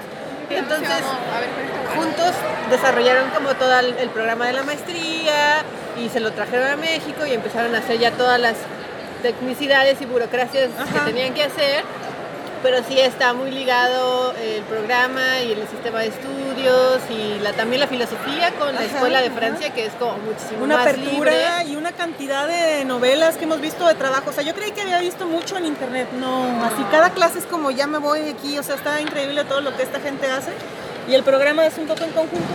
Pero entonces cuando ya no se pudo eso y pude entrar aquí a la maestría, trato de aprovechar como todas las oportunidades de conocer como dibujantes y todo. Voy a estar en el Festival Carboncito el próximo mes. Estoy feliz de conocerlos. Sí le dije, pinche Renzo, güey, vayan por mí al aeropuerto, no sean gachos. Ya sé que llego a las 6 de la mañana, pero vayan, por favor.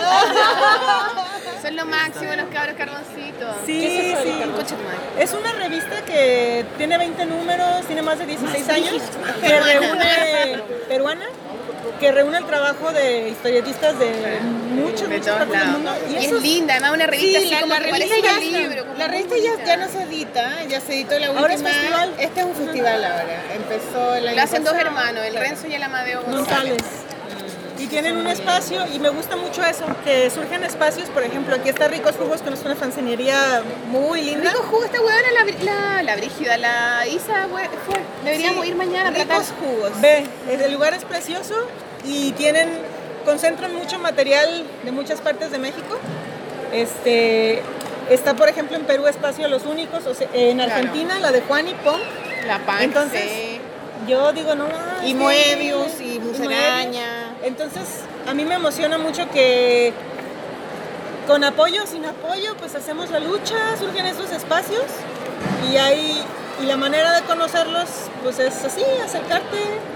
Oigan, chiquillos, ¿ustedes trajeron sus trabajos? Sí. Porque yo no los conozco. Sí, pues la Eva está en stand. ¿Ustedes todos están en Yo stand? aquí Pero acá, acá, las sí. trajeron Sí, acá sí, para sí, verlos. Toma, huevona, te pasó. Oye, Ay, Tania, igual tú también no preséntate un poco, Sí, ¿no? mira, No de hecho ahorita que les escuchaba hablar, porque yo también estudié diseño gráfico en el CUAP, estudié en la misma y estudié diseño gráfico porque me gustaba dibujar, pero también la comunicación. Entonces la carrera tiene un nombre que es Sí, diseño, diseño para para, la la comunicación gráfica. Y dije, ok, pues diseño con comunicación, bomba, ¿no? Y de hecho, en las tarjetitas que les di, pues el, el robot de Robotania, pues yo lo hice, ¿no? Entonces me, me, me gustó escucharlas porque yo también dibujaba un montón de niña, aunque ahorita no me dedico a eso porque me gusta más hablar, me gusta mucho hablar y, y hablar con gente, platicar, entrevistar. Pero de niña, por ejemplo, me gustaba jugar con, no sé cómo se llama, ustedes se van a acordar a lo mejor, una cosa así grande que tenía dos circulitos a lados que era como de arena. raja. ¿Cómo, Para cómo se llama? Para dibujar y Esa pantalla era como una especie de pantallita. sí, Que era, que era como de O arenita. ah, Sale en Toy Story, sale en Toy Toy Story. Story, exacto. ya, ya, ya, sí, no, no recuerdo el nombre, sí, claro. pero que lo sacudías y se borraba Sí, el dibujo. sí, sí. Y me encantaba, o sea, pasaba horas ahí, ¿no? O por ejemplo, siempre, siempre era de, de traer eh, plumas de colores, crayolas, el olor de las crayolas, ¿no? Me decías, intercambiar dibujitos, todo esto que están haciendo, pues ahorita, aquí en vivo. Y, y también, por ejemplo, me encantaba ver a Bob Ross, que a lo mejor. O sea, yo todavía lo veo en YouTube. Bob Ross. Bob era como, sí, yo quería hacer árboles.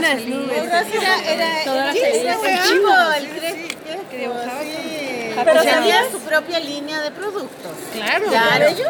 No. Pinceles, caleta de cosas, María, por la chucha. Vamos, bueno, es que era la voz doblada, ¿no? Pero yo, lo veía, yo lo veía en español acá en México. Y que pensabas que la, la iba a regar en el dibujo y de pronto Ay, lo convertía en sí, una sí, cabaña padrísima. Entonces, pues sí, digo, me encantaba dibujar, estudié diseño por eso, pero llegó un momento en que me enfadé del diseño de logotipos, ¿no? De tarjetas. y como, muy sí, y dibujar todavía lo hago. Tengo un montón de crayolas, colores, eh, todo eso me gusta. No como ustedes que, que digamos que es de manera profesional. Yo lo hago en casa y ya.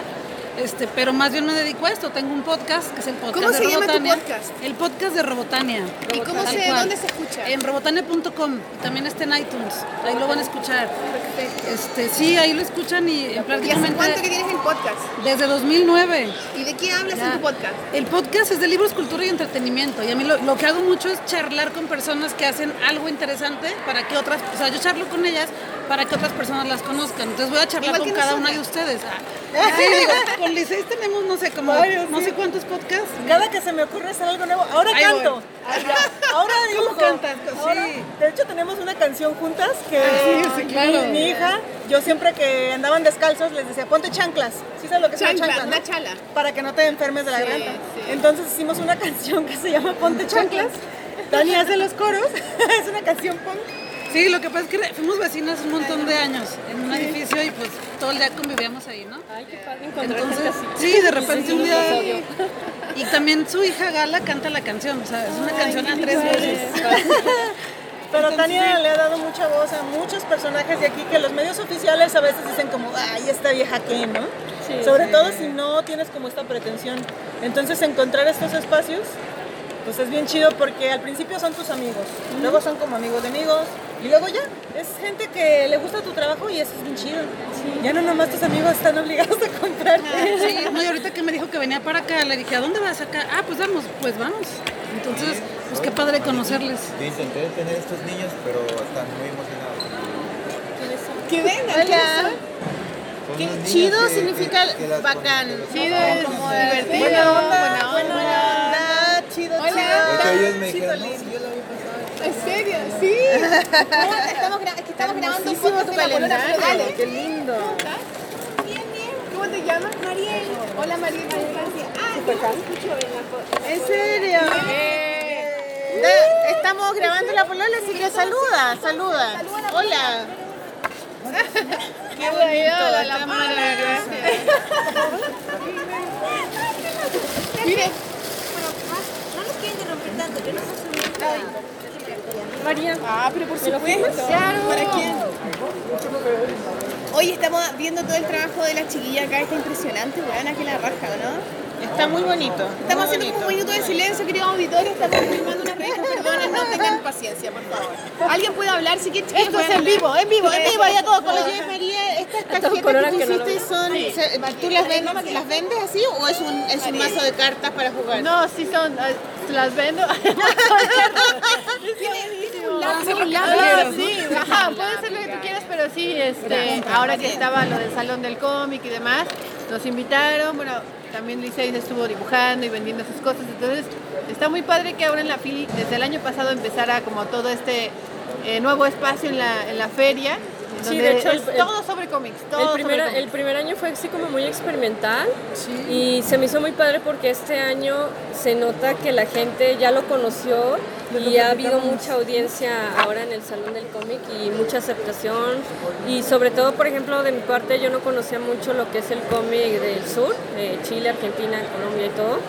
Y se me hizo muy padre todo lo, lo que he visto, porque yo estoy más este, familiarizada con lo- el cómic japonés y el americano.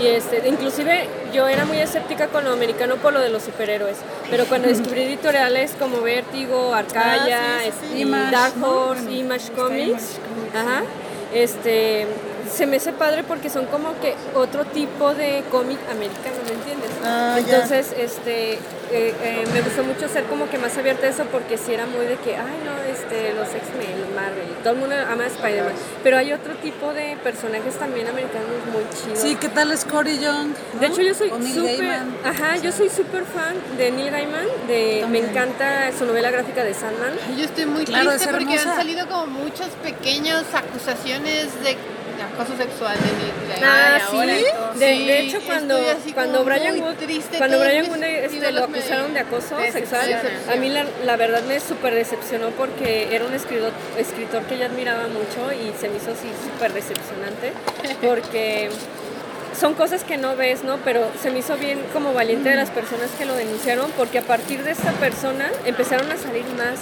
más chicas más, y más, que empezaron a hablar sobre eh, la historia de acoso de, de estos autores, ¿no? Y pues está padre que digamos que los desenmascaren porque, Claro, por ejemplo, por uno piensa de que, ah, yo quiero trabajar con él, pero qué bueno que, que los exponen para no correr ese riesgo, ¿no?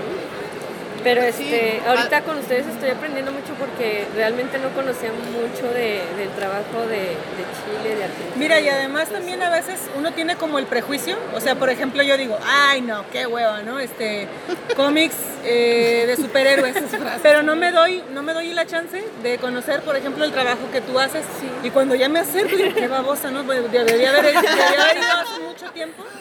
Y también me trae muy buenos recuerdos ver que traes el pin de Archie, porque otro de los viejos recuerdos... Amo Archie. No, amo, Oye, que mi mamá, amo. mis recuerdos de infancia, es que Claro. mi mamá, me dibu- yo le decía, mamá, dame un dibujo, y ella me dibujaba siempre Archie. Yo no cachaba Archie, pero era Sí. el dibujo que a ella le gustaba de chica, y me acuerdo así de toda la dinámica de cómo me lo iba dibujando, y a mí me Sí, parecía sí, tan sí. increíble. Pues como decía María hace rato, ese también yo las es que leía Estados las Unidos. enciclopedias. Claro. También había como una enciclopedia de ciencia en casa de una tía, que era la tía que era maestra, porque de toda mi familia no, no estudió. Y ella era como, wow, ¿no? La, la, la que había ido a la escuela y tenía, tenía un solo hijo que era muy chiqueado, o sea, muy consentido. ¿Muy chiqueado? Consentido. Pero chiqueado, ajá. Entonces le compraba todo lo que quería y todo lo que quería eran historietas. Entonces tenía este, todas las de Archie, Capulinita, la pequeña Lulú, este, sí, Está claro, de Batman, Spider-Man, Gasparín. Ricón, Lulú. Ajá, ajá, la pequeña Lulú. La pequeña Lulu. Bueno, este podcast Ese era mi, mi, mi cómic favorito. y este podcast parte con una nuestra cancioncita es por el, por el Lulú. Y mi hijo se llama Lulú, de Lulú. por la pequeña Ah, Lulú. En vez de club de Toby es el club de Claro, Lulú. es Lulú, esa es como la idea un poco. De hecho, Lulu me encantaba porque, aunque Toby era así como que no, nomás los niños, como que Lulu, ah, no, pues yo también. Y como Es que que era, era el como miembro la, no oficial. era como la líder sin, que- sin que ellos se dieran cuenta de que era la líder, ¿no? Sí, y a Toby lo traía así. Ya era como, ella tenía sentido común, Sí. ese personaje era, y además que lo, lo inventó una mujer, entonces es muy bonito porque es, el, es uno de los primeros cómics de mujeres y además... Lulu tiene mucho Eh, carácter, eso Sí, sí, no, y además si uno se da cuenta, cosas... la- las personajes mujeres en la historieta en general siempre son bacanes, weón. Sí. Cuando hay una que Cuando- es protagonista, ajá, es.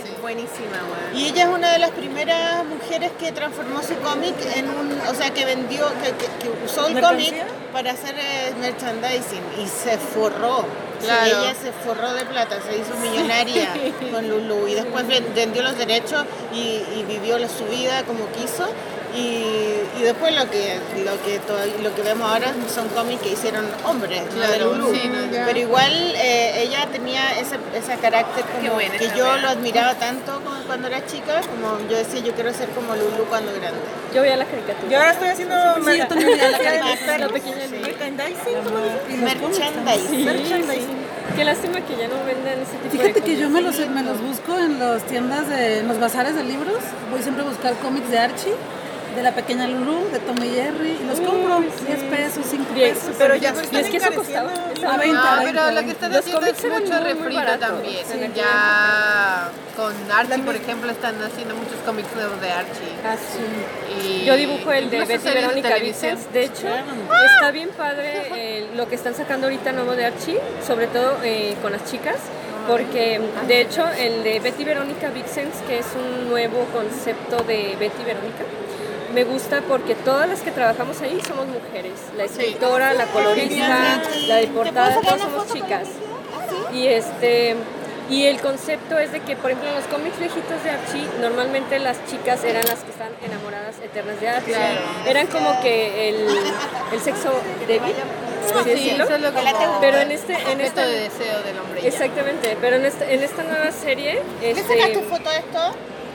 Ah, no, pues weón, estoy grabando con mi celular. Soy la encargada de la foto, pues.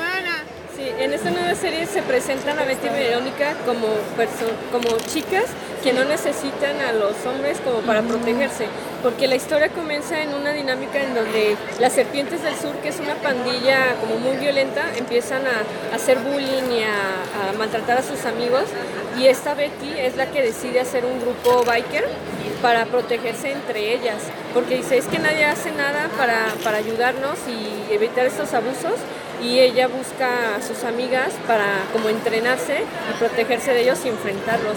Y está bien padre, toda, la serie es de dos volúmenes y trata de, de eso, de cómo ellas como amigas buscan ayudarse, ¿no? Sin necesidad de buscar a, a los chicos pues Claro, para que, es, las es protejan. algo relativamente nuevo, ¿no? Como todo el concepto de sororidad en los nuevos medios de comunicación, porque la verdad es que yo, yo pienso que entre que no querían, pero No ya se ahora... la esperaban No, también. y, a- y- y en la situación como está ahora están empujando.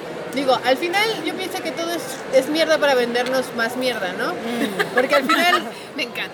Sí, sí, o sea, como, como te puedes dar cuenta que te empieza a cambiar los modos de decir cosas y de contar historias y de venderte cosas, ¿no? Entonces, es, por- en cierto sentido pienso que es bueno porque, porque viene la representación, ¿no? Como las, no- o, o más bien como nuevas formas de comunicarlo, cómo es la experiencia de ser humano, fuera del clásico hombre, ario, ¿no? Este, Pero primer es que mundo. es increíble, o sea, eh, yo, por ejemplo, ya está tan grande, toda la carrera de filosofía, sí leímos como dos, tres filósofas, pero ya, o sea, o escritoras, yo decía, a ver, Lizeth, piensa en 10 escritoras. No, pues nada, ¿no? Entonces ahora para lo de la inauguración hice la lista y fue genial, porque pensé como, sí se me vinieron más de 15, pero dije, bueno, vamos a tener poco, poco tiempo para mostrar. Y luego también este, se me olvidó la pinche, el, el archivo. Pero lo bueno es que María traía cinco. María traía, sí. Mira, María traía, por ejemplo, de John Marcelín, de Yuri Peña, que ya la mencionó, yo también conocí en México a Nuri Más, por aquí anda Alejandra Espino.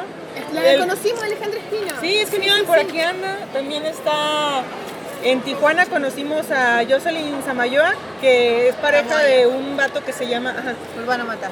de Urbano Mata. En Un vato. ¿Qué es un vato? Un Un vato, hombre un Weón, chico. un loco. que Un cabrón, no, un cabrón. Pero cabrón es ya como más. Ah, huevo. Este, y iba a mencionar a varias de las del sur, de las que ya hablé ahorita, pero aquí en Guadalajara hay una chica que se llama Mónica Muñoz, que se hace llamar Moni Bolis. Es una chingona, güey. Tiene una, tiene, o sea, esa morra trabaja, pero ella, e- ella no anda, o sea, uno luego se vuelve su propio publicista, porque si lo vuelves tu Sí, trabajo, como supuesto, tienes que claro, vender, ¿no? claro. Aquí estoy, bueno, por acá, ¿no? Y Moni dibuja, dibuja, dibuja, dibuja, y tiene una, eh, ella, esa sí es cómic, que se llama Friendship Paradox Comics. Y se trata, ella se apropió, dice, bueno, siempre que hablan de científicos, son hombres, ¿no? Entonces esta va a ser la historia de una chica que viaja, inventa una especie de máquina del tiempo y viaja al, al- no me acuerdo si al futuro o al pasado, pero también las protagonistas, su mamá es una química o no sé qué cosa científica es, el papá también, pero ella observó eso, oye, pues de las historietas que yo consumo de lo que veo, siempre la voz esta del conocimiento está como en manos, y a veces no es que te lo propongas, como así medio te educan, pues te vas con la finta de que así es, ¿no? Así es. Ajá. Hay gente muy pendeja que dice, no, es que no hay mujeres, ¿no? Es pendejo nomás, de una googleadita, ¿no? Pero... Ay, ya sé. Este, y en ese aspecto, pues a mí me gusta muchísimo el trabajo, por ejemplo, de ella. Ella es de aquí de Guadalajara. Y muchas otras chicas, yo he dado algunos talleres de fanzine o de diario dibujado, como para decir, ah, mire, yo le he hecho así. Ya ves que dices, nadie te dice. Dije, ah, pues voy a hacer como un taller, recupero así la, el dinero para rentar el lugar y les digo más o menos yo como le he hecho y a ver si les funciona. Y muchas de las, de las asistentes han hecho fanzines increíbles. Por ejemplo, una hizo eh, su fanzine sobre saqué una tarjeta de crédito para abortar. La primera tarjeta de crédito que tuve, ¿no? Porque aquí el aborto solamente es legal en, en la Ciudad de México. Y ahí cuenta la historia de cómo lo hace. Y luego está, está Carla Dueñas, la, no la locutora, sino la ilustradora, que se avienta uno sobre su perrita. Otras que hacen más bien como historieta. Pero mira cómo mostrando. Y está uno muy bueno sobre 10 puestos de tacos que debo de conocer. O sea, es- está genial. No he conocido chicas que quizá no tienen el dibujo como mira, como de me voy a dedicar a esto, pero como medio de expresión, como, Sí, como conocer a otras chicas. concepto muy interesante. Es bonita esa weá del dibujo, feliz, como realmente se conecta con todos, independiente que te dediques o no a eso. Tiene un poder, se un conecta con una emoción, con una hueva como tan personal que lo hace tan único. Porque es un lenguaje, y, ¿no? y al mismo tiempo tan único y tan colectivo a la vez, porque todos nos hemos sentido así, porque todos de alguna manera estamos conectados en ese lugar primitivo, ¿cachai? Es que yo siento que cuando entras a la escuela te dicen, la manera de expresarte es la escritura, y es así, pero otra manera es el dibujo. el dibujo. Y el dibujo es, eh, es como el idioma de todos. Cualquiera lo puede entender. ¿verdad? Un saludo para todas las que estén escuchando La Polola de la Sol y la Maliki y las chicas que no las conozco. Un gusto. Eh, invítenla a, inviten a las chicas a Chile. Claro. Porque estamos en Chile, weón, estamos en el stand de Chile. Al Tomando país, vino al al país. país. Bueno, por supuesto, por supuesto, por supuesto. Ya, y Gracias Priscila, de Pro Chile, una de las gestoras de que Muchas nosotros gracias, estemos dando jugo acá. Bravo, bravo. Bravo, más vino, Unas caguamas. Es unas caguamas saliendo. Oye, no dijimos somos, Abril Castillo, ¿verdad? Sí, Sí, Abril Castillo. hace rato lo mencionamos, pero no dijimos mucho de su chamba. Pero hace cosas bien bonitas, ¿no? Bueno, es una de las como pilares de la ilustración en México. Escribe también un montón, hace poesía, creo. Alguna vez fui a, a exposiciones y de pronto me la encontré y fue siempre Abril- muy bonito. La Maliki la entrevistó a, Mali, a la Abril? Castillo, Abril a la, Castillo. a la Abril y a Santiago. Sí, sí, yo los Hay un entrevisté. podcast, hay un capítulo del podcast que hay una con conversación de Marcela. Cuando, ¿Por qué viniste a México? Qué lindo esto, María. Qué linda la weá. Eso es genial. A mí algo que me está gustando mucho de, de todos los medios, pues, tanto de televisión, cine, cómic, etcétera, es que ya estén eh, representando a la mujer como algo bien fuerte. Por ejemplo, ahora que viene la película de Capitana Marvel, que de hecho sí. dicen que ella, No, pues ya ella, no. ella- ella va a representar como que, de hecho la película de Wonder Woman, no sé si la llegaron a ver, es Sí, como muy buena y sobre todo porque también están metiendo mucho lo que es lo de el género de libertad de género, ¿me entiendes? Claro, claro, Sí, cosa o sea, que, eh, a mí me pareció que estaba de- buena. De una el- manera muy perdón. natural. No, que me pareció que estaba buena la película en el sentido de que a huevo, ¿no? Una mujer y chingón y la chingada, pero también siento que intentaron meter mucho como la idea de que está bien meter la- los militares en otros países, ¿sabes? Ah, como bueno, la, sí. como intervenciones estadounidenses de... Es que, es que ese tipo no de películas siempre van a meter cosas como Sí, que sí. muy de su rollo. Pero ¿sabes qué? Que a mí me gustan los cómics, o sea, las historietas, los cómics del manga, pero no había una heroína en las películas de Marvel ni de DC.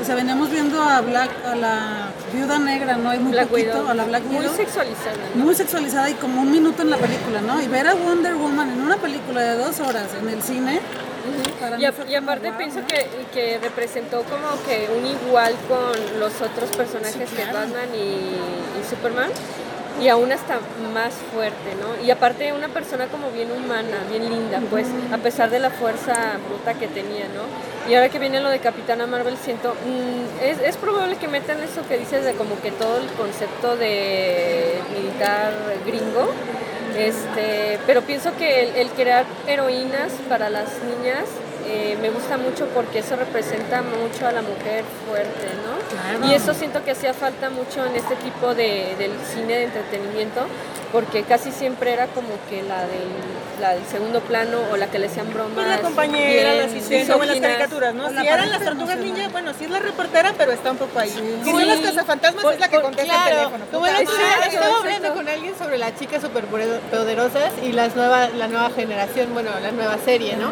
Pero en el primer episodio sale eh, la secretaria de, ¿De lo del alcalde de Saltadilla. ¿Cómo se llamaba ella? No recuerdo, pero, pero de que nunca le veías la cara y solo era un cuerpo. Y entonces el primer episodio ella no sale, pero sale una carta diciendo como, ah, renuncio porque esto y el otro y ya no quiero estar más acá. Y la cortan y ya nunca más va a salir en esa serie. Porque es justamente rechazar todo esto- todas estas imágenes de, de la mujer como un objeto ya, y la mujer ya, sin cara y solo el cuerpo, ¿sabes? Sí, Como, sí, sí, sí. Me pareció muy inter- ah, Bueno, Inclu- toda la serie apesta, no me gusta nada, hay- hay- pero eso me pareció muy buena movida, como eliminar ese De- de personaje hecho, que ya es políticamente correcto, una- ¿no? Es que, es que en este punto Señora de la vida, por decir, ya, ya el, lo que es el género femenino, yo siento que ya nos estamos como que protegiendo más. Y de hecho hay un capítulo Sí, de Johnny no, Bravo en donde lo cambian de sexo para que él sienta el acoso Sí, que él provoca. sí lo vi. Ajá, ¿Te ajá. acuerdas? Johnny Que el- Bravo era un ajá, acosador. Y el vato, al, al- al- al principio Era él... Pepe Le Pumo. Ándale. ¿Te acuerdas de Pepe Le Pumo? Que ella no quería. que a la gatita la agarraba. Aparte apestaba. Ahora muy reciente. Y me, y me gustó mucho que, que hicieran ese como que cambio de género de él, porque él sintió como que en carne propia de lo que él hacía hacia las mujeres y cómo él empezó a sentirse acosado como mujer. ¿no? Oye, pero aparte, no solamente como de la mujer, yo también pensaba como, ah, mira, ya le están dando un papel, aunque sea la de heroína. Eh, lo que hemos últimamente visto en la maestría, yo no había visto cómic, pero también hay el que es un trans, el superhéroe, y, y hay muchísimo trabajo y parece que de tiempo atrás, ¿no? En el que también está representada la comunidad LGBT. Sí, ahorita, ahorita mucho, de hecho en. LGBT, LGBT y no sé qué. Pero de hecho en Scooby-Doo a, a esta Wilma la hicieron este ¿Ella es lesbiana, lesbiana? Sí, Ah, en, la ya. nue- Sí. en la nueva generación. Siempre De- fue lesbiana igual, ¿no? es que, es que como que traía eso, pero no lo hacían tan Claro, no abiertamente evidente. porque ya ves cómo es la gente de Criticona. De hecho, en el cómic de Kim and Kim, el que yo dibujo, la escritora es transgénero y este personaje es transgénero. Wow. Kim- Ella. Es transgénero. Y de hecho en este cómic nosotros tratamos de, de escribir y dibujar a los personajes como con una identidad sexual muy como natural, ¿me entiendes? Flexible, Porque a mí, a mí se me hace feo cuando dicen, ay, tú eres heterosexual, eres normal, ¿me entiendes? Y a los homosexuales, transgéneros, lesbianas, etcétera, los ven como si fueran algo diferente, como algo como extraño, ¿me entiendes? Entonces, de hecho, esta Max Visagio, eh, ella se llamaba antes Brian, y, y no hace poco empezó su transición y tenía mucho miedo de hacerlo porque él- ella vive en Nueva York y ya ves que a veces en Estados Unidos la gente es bien mala con, sobre todo con los transgéneros. Sí, yo Pero más abierto el... fíjate que no, pareciera que sí, pero a, a lo mejor Igual ahorita- tienen a Trump los gringos. Sí. así que Ahorita, ahorita es un son. poquito más abiertillo, pero ella hasta ha recibido amenazas de, de que le critican, de que le quieren hacer cosas y todo, pero hay mucha gente que la, la apoya y la protege. Entonces ella ha tratado de, de no importar que, que le hagan esas críticas y hasta ya trabaja para editoriales bien chingonas como mujer y acaba de sacar ya hasta su identificación ya como Max! Visagio y se puso Magdalene Visagio por María Magdalena porque de La hecho, sagrada en la Biblia. La, ¿no? claro, la puta, la puta Sí, que sí, sí, enamoró sí. al Ajá. weón de... inclusive porque su familia quería ser como su familia era muy religiosa entonces él cuando e- era chico quería ser sacerdote una cosa así pero cuando ya pudo por exponer más su sexualidad y reconocerse como mujer y sentirse Claro. ella como mujer fue por eso que usó el nombre de Magdalene Visagio, de Max Visagio, y en el cómic de Kim and Kim representa mucho eh, esa frustración que, que tuvo con su familia, con sus amigos y su sociedad. De hecho, la relación que tiene ella, Kim Kyu, con su papá es muy, muy difícil porque ella se puso el nombre de su mamá. Entonces el papá le sigue llamando Joaquín, o sea, siempre la sigue Ah, viendo sí. como hombre, ¿no? Pero hay una parte en el volumen 3 que no les voy a spoilear, que está, está bonito de cómo ves realmente cómo piensa el papá de ella. O sea, ya como, como hijo, hija, ¿me entiendes? Y esto lo que te representamos en pregunte, los cómics. ¿tú estás mostrando, este es tu cómic Yo lo dibujo. Y ¿Quién lo Max es lo que lo escribe, Magdalene Visagio. y, y Max es, es transgénero Sí, y vive en Nueva York. sí. Ah, yo pensé que el personaje vivía en Nueva York. No, ellas, ellas son como que nada. de ciencia ficción, o sea, viven en planetas y todo el rollo. De hecho, está Ah, súper divertido el cómic porque son dos mejores amigas. De hecho, Kim, Kim Dee es bisexual y hay una parte en el volumen 2 en donde se reencuentra con su exnovia y tiene mucho drama, ¿no? está bien padre porque los personajes que escribe Max tienen demasiado de ella que te identificas mucho en las Claro. situaciones que pasan. Pese a que sea una historia de ciencia ficción y fantasía, este, hay situaciones en las que tú sientes que tú has vivido. Y eso me gustó mucho de trabajar con ella, porque de hecho lo que a veces ella hace, tú dices, ah, yo también lo he hecho. en la manera en que ella se expresa y todo, porque a diferencia de ustedes, ay, como no me conocen pues, pero si me conocieran, este, soy una persona un poquito medio loquilla. Este, ay, ay, bueno, pues, Eres loca. yo creo que todos los Cuéntanos una artistas. locura. Locura, No, no, locura, locura, locura. No es cierto. No, lo que pasa es que mi forma de empezar, yo pienso que como ustedes, a lo mejor por eso nos tuvimos mucha química a la hora de conocernos, porque somos como que muy parecidas, ¿no? Entonces, cuando encuentras eso es bien, bien bonito porque Somos la- del mismo planeta. de yo la verdad, ya ves que dicen, las mujeres son de Venus y los hombres son de, ¿qué? ¿Marte? De Marte. De- Ajá. Entonces, yo me siento de Saturno. Ano. Como, como que yo, como que yo siento que, que nosotros somos como que personas que no etiquetamos, o sea, como que no nos, no nos sentimos No te en- en obsesiona un- definir a alguien, en un ¿no? lugar. Somos imbéciles. ¿Qué, qué son las personas que discriminan? Son imbéciles. ¿no? Es, O es sea, bien horrible eso, No, pero tienen mucho miedo. a mí me encanta personas que todo eso Imbéciles ya con miedo. se Sí, está acabando. sí, totalmente, pero, pero esa hueá de no, de no ver al otro, yo siento que viene de eso, del, eh, del terror, Del a, no, terror a no comprenderlo. Sí, esa hueá totalmente. te hace pisotear. De hecho, ahorita en el stand me tocó una señora que, por ejemplo, veía nuestros cómics y de volada me preguntó, oye, ¿y esto es este para niños? ¿Me entiendes? Pero yo ¿No no, es para niños? Este sí, yo Pues digo es que que sí, claro, que lo, que, lo que pasa que yo siento que los niños no hay que eh, reprimirles ni ocultarles nada. De hecho, bueno, en, en- No lo puedes, personal, además, no les puedes. porque yo siento que eh, no es que les quites la inocencia y la infancia y todo ese rollo, sino que siento que pueden conocer muchas cosas para poder entenderlas y ser menos Puedes vivir una vida menos angustiante. Por ejemplo, yo estuve en una escuela de monjas y había muchas chicas que desde la primaria se veía que les gustaban otras chicas, ¿no? La era como- reprimen, ¿no? o, o era entre compañeras que hay la machorra, ¿no? O sea, la que parece hombre. Y las monjas era como tratar de corregirla, ¿no?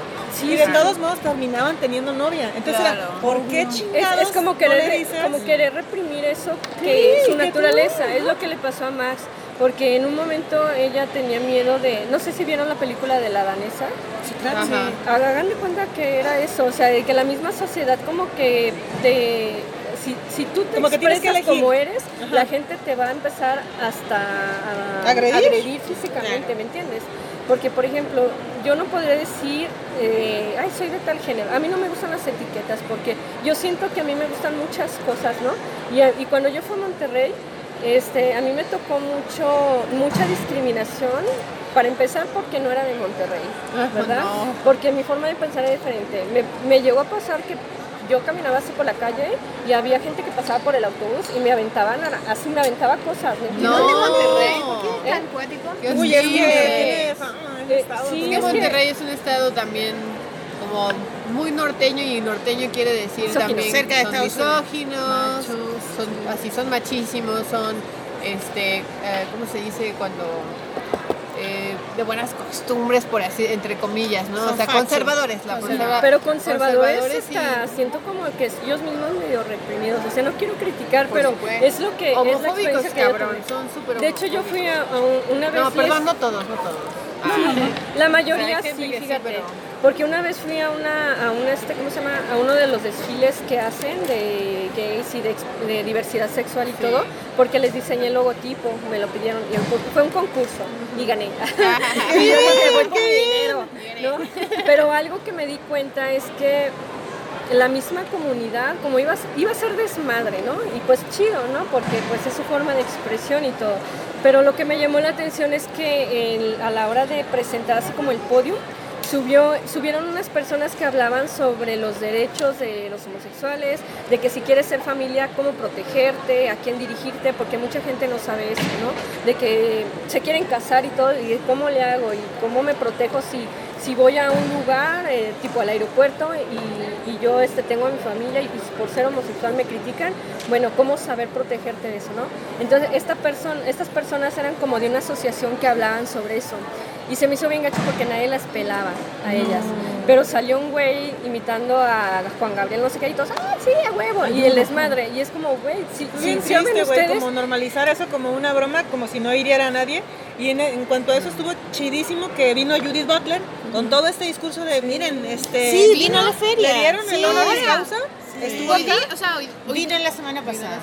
vino y, y dio, recibió el doctorado honoris causa y también estuvo acá, creo que se lo entregaron aquí. Entonces tiene todo un trabajo, por supuesto, de, de por qué unos cuerpos importan más que otros, de cómo estas pequeñas bromas normalizadas, por decirlo así, derivan en cosas que acaban con la vida de una persona. Es que güey. sí, sí. ¿No? De hecho, ahora lo- hizo una campaña esta Jessica, Rebecca Sugar, perdón, la de Stevie Universe, sobre aceptación de, de, de tu cuerpo, por ejemplo, lo que tú hablabas, por ejemplo, de que la fea, la gorda y la Ah, negra, pues qué, está como el, de ese tipo, ¿no? Como el trabajo de María. Y de este diversidad. Ese, ajá. sí, Este está increíble porque, bueno, yo también cuando lo vi se me hizo muy chingón. Ah, qué bonito. Como también los tipos de cuerpos y como lo puedes, este, por ejemplo, si estás gordo o viejo, también, o sea, no solamente en cuanto a sexualidad, nuestros cuerpos se Claro. descalifican de muchas maneras, ¿no? Pues Entonces sí, es bien claro. difícil existir, Es que, O sea, alguna vez escuché eso es que de- se empieza a estereotipar muchas Sí. cosas y la gente se basa en eso Claro. y empiezan a bajarle la autoestima a las personas que no tienen por qué sentirse mal. No, y además, o sea, como que el- desde que estás muy chiquito no lo entiendes hasta más grande, pero se nota muchísimo como las preferencias, ¿no? O sea, como a los chicos desde muy niños les enseñan que su cuerpo es una herramienta para gobernar su entorno, ¿no? Y a las mujeres siempre es como un proyecto en construcción, en construcción, en construcción, y nunca logra hasta tener la perfección porque todos los medios de comunicación es así como flaquísima, o chichoncísima, ¿no? O sea, blanca, muy gusta, muy gusto grande. pechugana. Ajá. Chichoncísima. Y así, y todos estos como estereotipos, ¿no? Como de, de mujer blanca, alta, delgada, esbelta. Que son inalcanzables, ¿no? Y que la mayoría de la gente del mundo no tiene y que toda la vida te van a vender millones de cosas para que sea si no eres para- así, sí, para que te veas más joven, para que adelgaces, para que te pintes el cabello de rubio. Ah, Qué mal. Sí, me doy la guata, no sé qué pasó. No, ¿querés ¿Tú no te sentís mal? Ya, ya nomás para ti. No sé, es que comimos esas cosas como... ¿Qué es guata? La como ah, pescado, la barriga. Pescado, ¿Guata esa barriga? cosa... ah, ah, el Ceviche. ¿verdad? A lo mejor Sí, no. me, me siento muy mal. No, la, la gente ve- de fuera siempre que viene a México se Hay enfermería, mejor ve porque ¿qué tal? Un intoxicado, a meter. Sobre todo pescado, ¿eh? Emergencia No, médica en la polola. Bueno, ya. Sí, también ya llevamos como... Sí, ¿qué no, mejor? Pero, pero ya nos vamos, chiquillos. Pero vam- tenemos más audios de la polola porque tú grabaste a más entrevistados. Pero vamos a terminar esta primera parte del, del programa con una música. Nosotros ponemos música. Ustedes Excelente. conocen grupos mexicanos, ojalá de mujeres también. Uy, las chicas Independientes estas que de nosotros- ¿Norway? Norway. Ya, ¿y cómo podemos, nosotros podemos buscarla? Norway, ¿En no, en Noruega en YouTube? inglés. Este...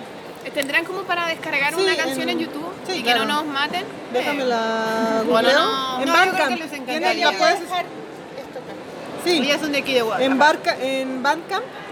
No, Pero ¿y en, y en YouTube? Es que en Bandcamp tenemos que pagar, ¿o no? no, a veces si ellas suben el... Como para ¿La descargar música? su música. Déjame Y conocer googlearlo. también bandas mexicanas. po. Sí, claro. Sí, sí, sí. No sé si quieres que te las diga ahorita, te las paso Sí, después. sí. No, no, dile al tiro porque para ponerla. en Bueno, está. Norway, está Grave, está ¿Pero Fi, qué? El Camino. Esas son las canciones los grupos. Los grupos. Es que te los puedo mandar. Ya, los sí, mejor videos ya. para no... Ya, dale, dale. Entonces, vamos a irnos con una, una banda mexicana para conocer música mexicana. De Guadalajara, Norway, te Ya, recomiendo. ya, Norway. Nos vamos con Norway. Entonces, con alguna canción que tú me mandes de Norway. Va. Súper. Gracias. Gracias a ustedes. Maliki está vomitando ahora. La vi, como... Estaba al pico, ¿no? Sí. Cada vez más chaparrita, más chaparrita. No, pero es que el cansancio sí pega bien cabrón. Sí, un la momento piel el está ya bien. Y hoy terminamos hasta las 11 de la noche porque Sí. es venta nocturna. Hoy día Que se venda todo, que se Yo venda ya todo. me voy a mi casa. Oye, bueno, eh, digan su Instagram o su página sí, o la Ok. que sea como para lo ubiquemos. A ver, Bueno, tú. yo estoy en No, pero di tu nombre para Mi nombre es... O sea, bueno, sabemos los nombres de las invitadas, pero, claro, sí. pero para que la Nadie- gente sepa te quién está hablando ahora. Liceis, eh, es- liceis.com es mi página y en Instagram también estoy como guion bajo, liceis guion bajo Eh, y tengo un Patreon, es también Patreon Donen, donen, donen. liceis, ajá. es uno, tres o cuando mucho 15 dólares, que me sirve mucho como para ahora que viajo pagar los Airbnb y eso. Este, y Liceis se escribe L-I-Z-E-I-S. Ya, L-I-Z-E-I-S. Perfecto. Pues yo soy Tania Ochoa, me encuentran en todas las redes sociales como Robotania y mi podcast está en iTunes y también en robotania.com. Y en YouTube también estoy como Robotania. Perfecto. Ahí estoy. Yo soy María Magaña y tengo una nueva página web.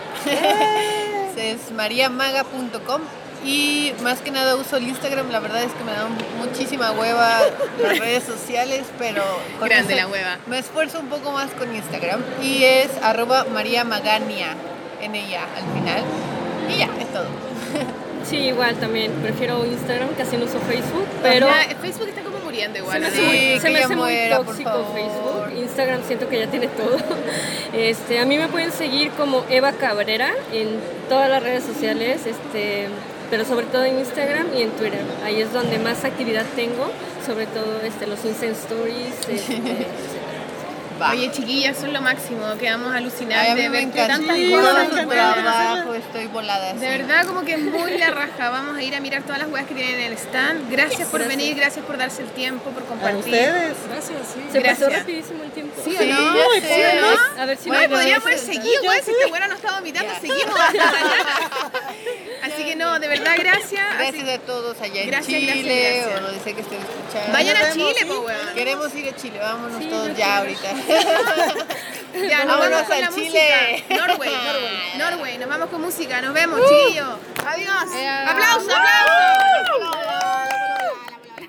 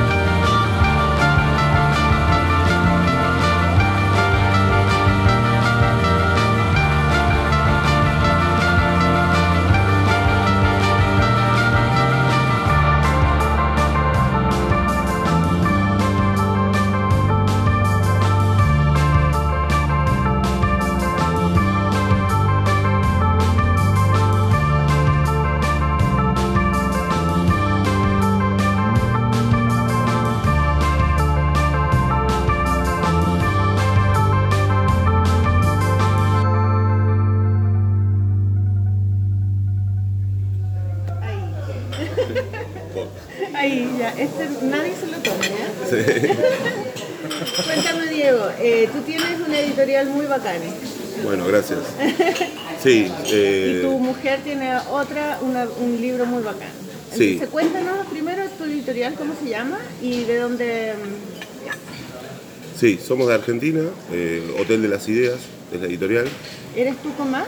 Sí, somos eh, ocho. Ah, Somos una cooperativa. Empezamos como colectivo creativo. ya. Nos conocimos en un, en, en un taller de guion. Empezamos autoeditándonos y a partir del 2013 eh, empezamos a editar eh, otros autores. ¿Tú eres dibujante o eres Yo era- soy dibujante y guionista, las dos cosas. ¿En serio? Sí, sí. ¿Y tienes libro? El año que viene. Porque hacer de editor a veces retrasa la parte. Pero antes de editar, eh, de, de armar tu editorial, ¿nunca, eh, ¿nunca publicaste en otra editorial? Sí, publicaba, pero publiqué libros o ilustraciones, caricaturas, trabajaba en una, en una revista literaria que hacía caricaturas. ¿Y, y tu estilo se al de eh, tu vecino? ¿Al de mi vecino quién? Ah, no, ¿el de Gustavo? No, no, no, no, no. Soy otra. No, Gustavo es, es mucho más. eh, eh, es más humorístico el de él es- y es un genio. Yo soy un tipo y que es trabaja. políticamente incorrecto. El de- Eh, sí, claro, claro, claro. Claro, no, menos. y aparte, sí, sí. Trabajé con Gustavo porque hice, le hice color en algunas Ay, qué historietas. bueno. Brevemente, para las historietas de Orsay y algunas cosas de Bife Angosto, del, del tomo 3 Ya. de, los- de sus libros. Súper. Oye, y, y tú. ¿Puedes firmar las eh, dos? ¿Puedes acompañarnos? Sí, sí, escucho, escucho, escucho. Siempre las escucho. Sobre las empecé a escuchar por Sole Otero, que es una de las que, que editamos y es una amiga. ¿Qué, qué van a editar de la Sole? Eh, sale Intensa, Están en pidiendo un autógrafo acá, Exacto, es el autógrafo desayuno. el mesero. y sale Intensa y Truz, que es un infantil. Ay, qué Eh, bonito, eh, sí. Sí, con Soles eh, Con Sole le, le publicaron Poncho Fue.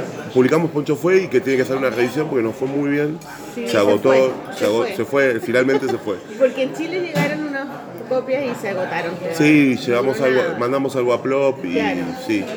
Sí, nuestra intención es sacar Intensa y Poncho fue en abril para la Feria del Libro de Buenos Aires y Truz hasta fin de año.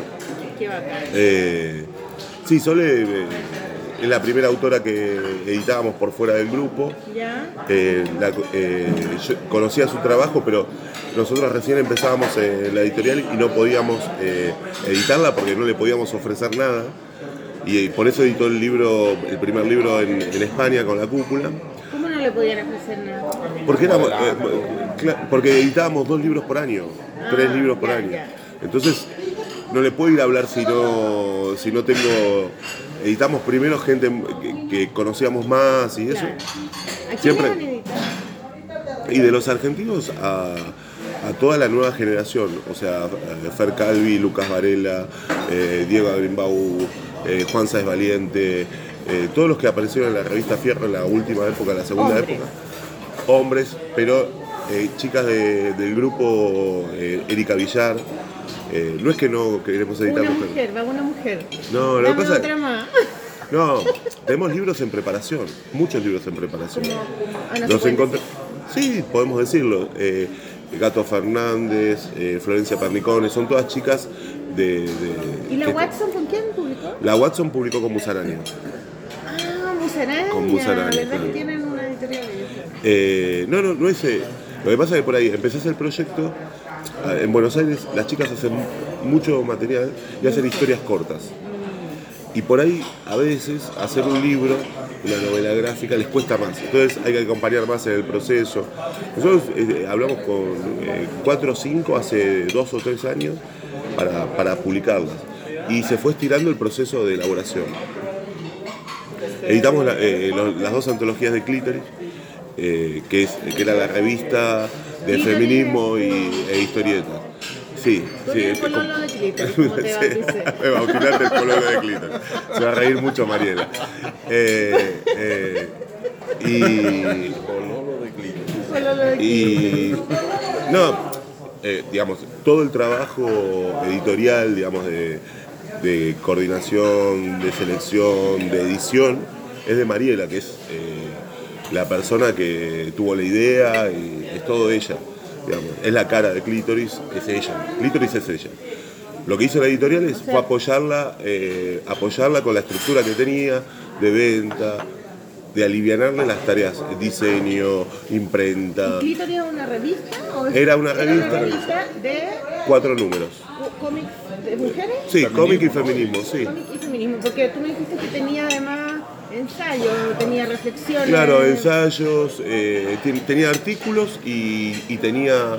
El espíritu de la revista eh, es... eh, eh, estoy hablando yo, me va a matar Mariela porque ella debería decir...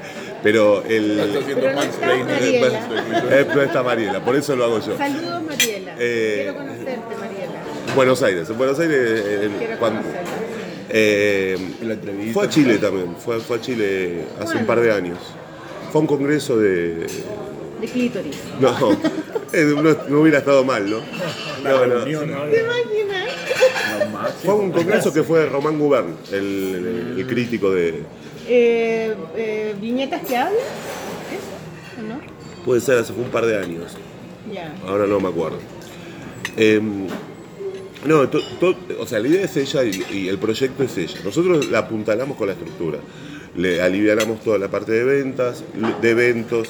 igual ella va a muchos eventos porque le gusta ir, sobre todo los que son eventos de mujeres, o sea, el Vamos las Pibas en Buenos Aires, que es importante. ¿Quiénes vamos las pibas? Vamos las Pibas es un, el primer evento de- que se realizaron de mujeres con autoras mujeres. Eh, mujeres trans, digamos, que, no- que el- la persona organizadora o las personas organizadoras son mujeres. Eh, es, eh, Qué maravilla. eso se hizo hace dos años y el primero yo fui y explotó. ¿Porque tú fuiste? Es- no, no, no porque yo, no, explotó Yo de... entré y explotó. Soy, soy gordito, pero no tanto. Eh, te, no te aceptaban. Los hombres acá no entran. no, no, estaba lleno de hombres que fueron a ver lo que hacían eh, las autoras. Eh, explotó de cantidad de autoras, de cantidad de propuestas y de gente. Fue muy, muy impresionante y aparte fue un, fue un festival que se armó de forma diferente al que arman generalmente. Entonces eh, era muy sorprendente. Era en, una, en un bar, discoteca. Y nada, y estaba el ambiente y cómo eran las charlas y no, estuvo genial. El, año pasado se hicieron dos, de hecho. Se hicieron una a principio de año y una a fin de año. Eh, no, y es una experiencia increíble porque conoces un montón de autoras, eh, hay autoras que se conocen del medio. En, en Argentina crecieron, eh, hubo hace, yo me acuerdo que fue un festival importante en Rosario, en la Crack Bamboo, Sí, Crack Bam la, Sí, la que hay, lleva 10 ediciones y hace dos años, tres años, eh, fui a la carpa de fanzines y me llevé todo, me traje todos los fanzines, fue lo único que compré en ese todos los fanzines de chicas. Y era impresionante, digamos, la cantidad de producción. Eh, así que nada, nada, ¿eh? Mariela es la que manda ahí. Eh, el contenido, la idea, podemos charlar, pero es un apoyo, digamos, más que nada eh, un consultor. La, la- la que decide ahí es los contenidos y es ella. Y bueno, era una historieta, eh, era una revista con historieta y artículos que podían ser críticas de cómics sobre temas que abordaba el feminismo o reflexiones acerca de cómo abordar la ficción a través del feminismo, siempre eh, vinculado con la historieta. Y, e historietas de autoras. A- en el- Cuando ella empezó con la revista, las autoras no tenían mucho espacio. Entonces, hay muchas de las autoras que, em, que ahora en Argentina sacaron su primer libro, que su primera publicación fue la revista. Y eso es muy importante. Abrió un espacio. ¿Y es la única revista feminista o de mujeres que hay en Argentina? Fue la ¿O- única revista que yo conozco feminista eh, de historietas. Eh, sí hubo, sí hay otras revistas, eh, se formaron, hay un grupo que se- muy interesante que se llama En Boca de Lupo, que son todas chicas que hacen unos fanzines bellísimos. Eh, y hay eh, chicas como agrupadas y que, y que van a ferias. Y, ¿Y sí, viste sí. Brígida? ¿La viste ayer? Sí, sí, tengo, tengo un ¿Qué par te de pareció? Maravillosa. ¿Te gustó? Me encantó, me encantó, sí, sí. Y aparte me encantó que haya de todas partes de Latinoamérica. Sí, sí, queremos que hayan de México. De hecho, hoy día vamos a grabar el podcast con tres autoras mexicanas que no conocíamos. Excelente. Que estuvieron ayer con la Sol en una charla. Y lo vamos a grabar ahora en la feria. No, excelente. Tú vas a hacer como un, un extra, Un extra. como un ¿Ah, sí? regalito. Sí. Está bien, no.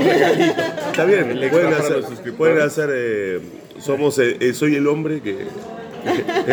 ¿Cómo decir? Como la No, es porque viste cuando los hombres ponen todos hombres y ponen una mujer para decir una mujer. Para bueno, no no, es decir- revés. No, no, Ah, como la que cuota para porque- quedar. es Porque me encanta tu editorial, me encanta Bueno, muchas libros gracias. O sea, con la Sol siempre decimos, ay, esta editorial es bacán, como que Muchas los libros gracias. que salen están súper bonitos. Y... Sí, trabajamos bastante con los libros. Bueno, de hecho, eh, ahora- perdona, perdona, pero que eh, en la feria, en la- el Salón del Cómic, los stands que más me, donde yo compré, el- donde puedo comprar libros, el de Argentina, el de Colombia y el de Random que tenía libros súper buenos. Sí, están buenísimos. Y el resto, no sé, no, no, no me Pero hay- siento identificada mucho con otros. Pero hay cosas, ¿eh? Hay- es muy lindo el proyecto de La Cifra, ¿La cifra La Cifra Editorial, que es una editorial acá local. es colombiana? No, no, Va, es mexicana, mexicana, perdón, mexicana. Estoy en Colombia. Es muy lindo el proyecto de La Cuando Cifra. quieras. Y, Así Marcela se invita a La Colombia. cifra, la cifra ya. eh, y después hay cositas, por ahí en catálogos no tan pero sí hay, hay cositas, hay, hay que buscar, digamos. Sí. Creo que el problema Bueno, es como mi sexto café. No creo que me haga malo, ¿sí? ¿Qué cree usted? ¿No? No, pero va a estar bien lejos. va a estar bien. ¡Qué plancha! Esto es para usted. Para, no. No lo quise, no le quise sacar eso porque, Porque me, joya, me ¿no? quería cachiporrear, no sé. El autobombo. Oh, gracias. Ah, te traía Ay, tuyo. Entonces, si quieres, yo te lo, lo firmo y todo, pero eso guárdalo y lo enmarcas. Sí. Lo ves todos los días, aparte. Exacto. No, es que es muy chistoso porque yo saco no lee español. Entonces le mandé mi libro y le pregunté, bueno, primero le pregunté si se lo podía mandar. Yo lo conocí en Argentina, él, En la co- eh, Comicópolis. Comicópolis. Y es un amor, es un tipo tan simpático y bajo perfil y como cero lo que uno imagina que es, porque es un monstruo de su Sí. trabajo es increíble. O sea, es como tú ves ese libro y dices, ¿cómo hizo esto? Y el tipo es flaquito, súper gordito, y como buena onda, te cuenta todo, se ríe. Un amor. Le mandé el mail y me dijo, uy, sí, me encantaría, mándamelo nomás. Se lo mandé y eh, me dijo, pucha, sabes que yo no leo español, pero, pero estoy impresionada porque es muy lindo y el dibujo y me encantaría poder leerlo y no sé qué. Entonces yo le pregunté, le dije, ¿tú crees que me puedes hacer unas tres líneas? Eh, ah, pero encantado. Me lo mandó el mismo día. Ah, un- Un tipo que es, Sí, un montón de sé, debe encargos tener y caleta de cosas. pega, Sí, ¿cachai? sí, sí, sí. Y, y se lo mandé, el nieto no lo podía creer. Me dice, pero ¿cómo lo hiciste así en un día? No sé, pues me respondió. Pasó. Fue buena onda. Y lo mandaron a imprimir. Qué bien. No, excelente. Mira, pero me da vergüenza porque ni siquiera leyó el libro, entonces. No, yo creo que de pronto podríamos tra- trabajar un poco en la historia con Joe Saco. Bueno, no, Joe y yo venimos de tiempo atrás. Yo le dicté a, a Joe narración gráfica, el estudiante. No, bueno, él me contó, este, yo conocí a su esposa también allá. Y me contó que todos sus originales los tiene guardados ¿Ah, sí? en, un, en su basement. Entonces la esposa me decía que ella está atacada porque si había un incendio O se inunda o... o se cualquier cosa, Sí, sí, que ella le decía que lo tenía que poner como en una caja fuerte, no sé por qué él no quiere, él cuando se muera, los quiere donar a un museo. No quiere vender nada, no quiere que se desarme ningún libro. Entonces ella estaba preocupada. Esto no lo pagué, ¿no? No. Todo lo hablamos y todo. Bueno, entonces, em, ¿Cómo así? ¿Es todo último no va?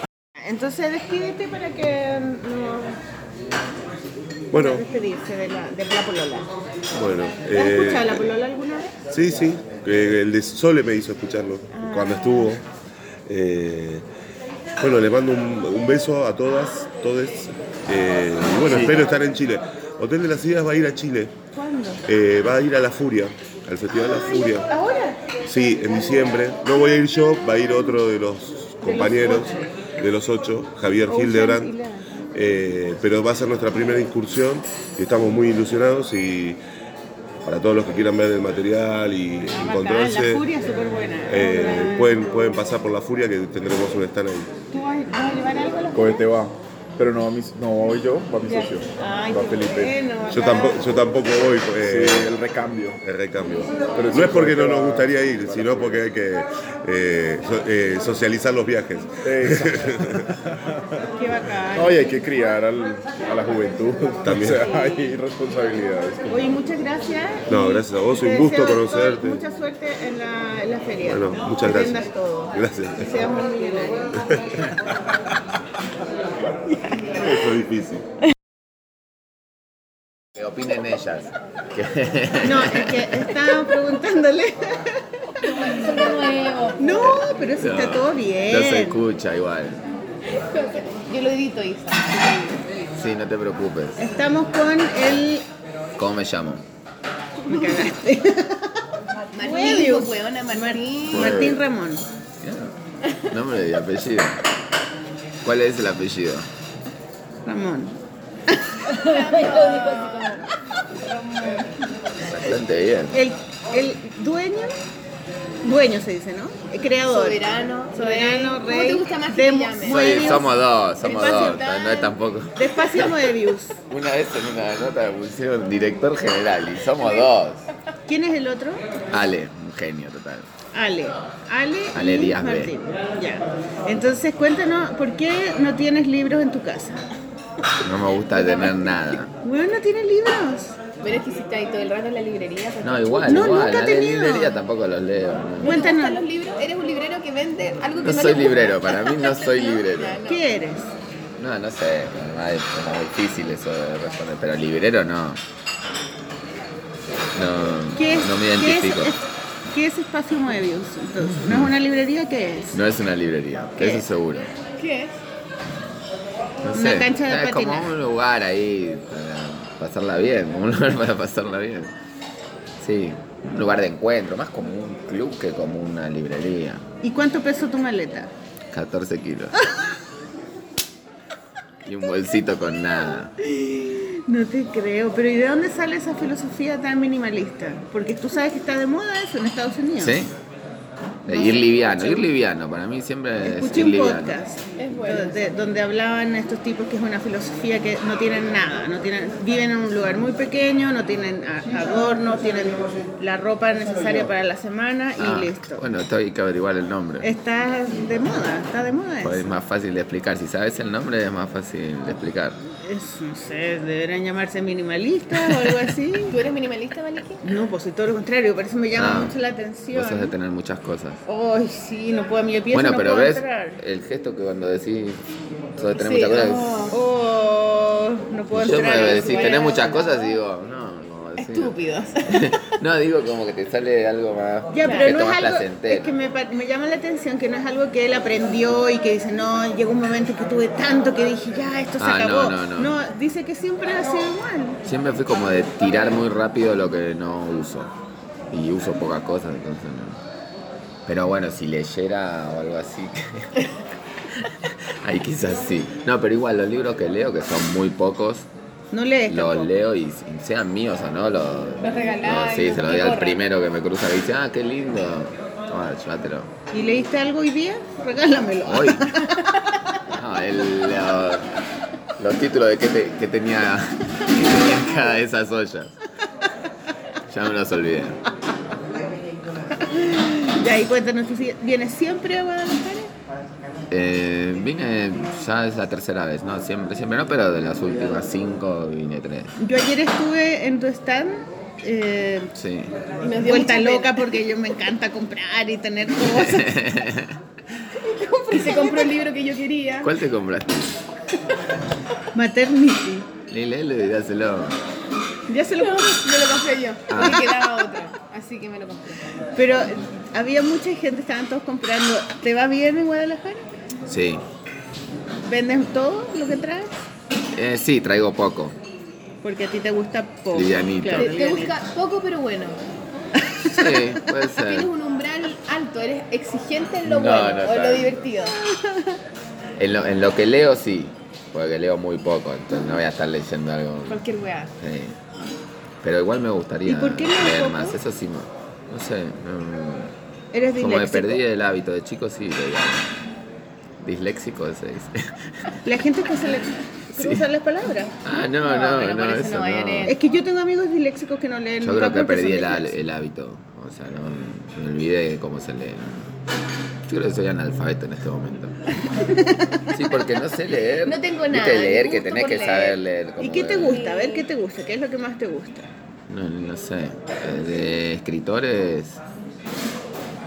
No, ni sé. Que Carver, Carver me gusta. Como que sé algo que haya leído últimamente. Ale Díaz B, mi socio, me gusta lo que escribe. Eh, Y aparte de, de no leer, ¿qué te gusta hacer? eh, jugar al fútbol es lo que más me gusta. Ah, por eso ayer se Jugar fueron a la jugar pelota fútbol. ¿Y ahora juegan a la pelota con No quién? sabemos. No, acá no sabes dónde haces nada, ¿viste? Te subís a los taxis y. Avenida, avenida, un rulo, otra avenida. Un rulo. ¿Y qué ganaron o perdieron? Yo perdí. ¿De qué jugáis? Eh, Ahí, por todos lados. ¿Sí? Pichanguero. Eh, ¿Qué es pichanguero? Como que juega, cuando jugáis la pelota. pichanga. No, claro, que está la- como el juego real donde hay como. Ah, posiciones, claro, Y el- no. la pichanga es como aquí. Eh, sí. a lo que Sí, sea. a mí lo me que gusta sea. ir hasta abajo, pedir la pelota y parar estar todo el tiempo con la pelota. Ah, ¿eso te, te habría gustado ser futbolista? Quizás. Sí. So- eh, ¿De sí niño? trabajé de técnico de fútbol. ¿En serio? ¿En serio? Y Lo único que estudié fue eso. ¿Estudiaste esa weá? ¿Eres técnico de fútbol Sí, real? recibido. Trabajé, Recibido. trabajé en Estados Unidos con fútbol femenino un tiempo. Ah, mi hija le gusta el fútbol. Es que a quién no, jugás si te gusta. Y River El que Boca. no le gusta pues no juega. River Boca. Esta vez, solo por esta vez River. Oye, quedó la cagada la otra vez con un Sí, partido en la Argentina, ¿no? Sí, pero no fue fue troglodita. nada. No sé qué weá. Sí, Era la- como River Boca que se partió. más café? Ahora, Permiso, les voy a retirar. Oye, entonces el fútbol era, mira, yo no tenía Sí, idea. la- como sino- pasión de pasión. jugar, ¿eh? No, mirar solamente si hay algún jugador así que me guste mucho. ¿Y cuál es tu jugador favorito? Sí, el de todos. El único, favorito. Caselli, Caselli. Zamorano. Bam Bam. Mamá, grande Bam. mamá. Ya se te el apodo de Bam Bam. Pichichi. ¿no? ¿Cómo le dices? No, ¿cuál es No, el que te gusta? ¿Cómo se llama el argentino ese? Pero ¿cómo, el cómo chiquitito. Maradona. No, con No, Maradona ese ya sabemos fue. el nombre. Messi. ven, ven. Messi, Messi, Messi. Messi, Messi. Pero esto, es- esto es universal, ¿verdad? No es ¿Te gusta Messi? No, no sé, no, me, me, me aburre. frío. Me aburre, a este le gusta Messi. Mira, ahí está él. Él es el que le gusta. eh, El que le gusta ¿A ti Messi. te gusta? ¿Te cae A mí bien? me gusta Messi. ¿Te gusta sí. Messi? Me gusta Él Messi. lee mucho, él sí lee.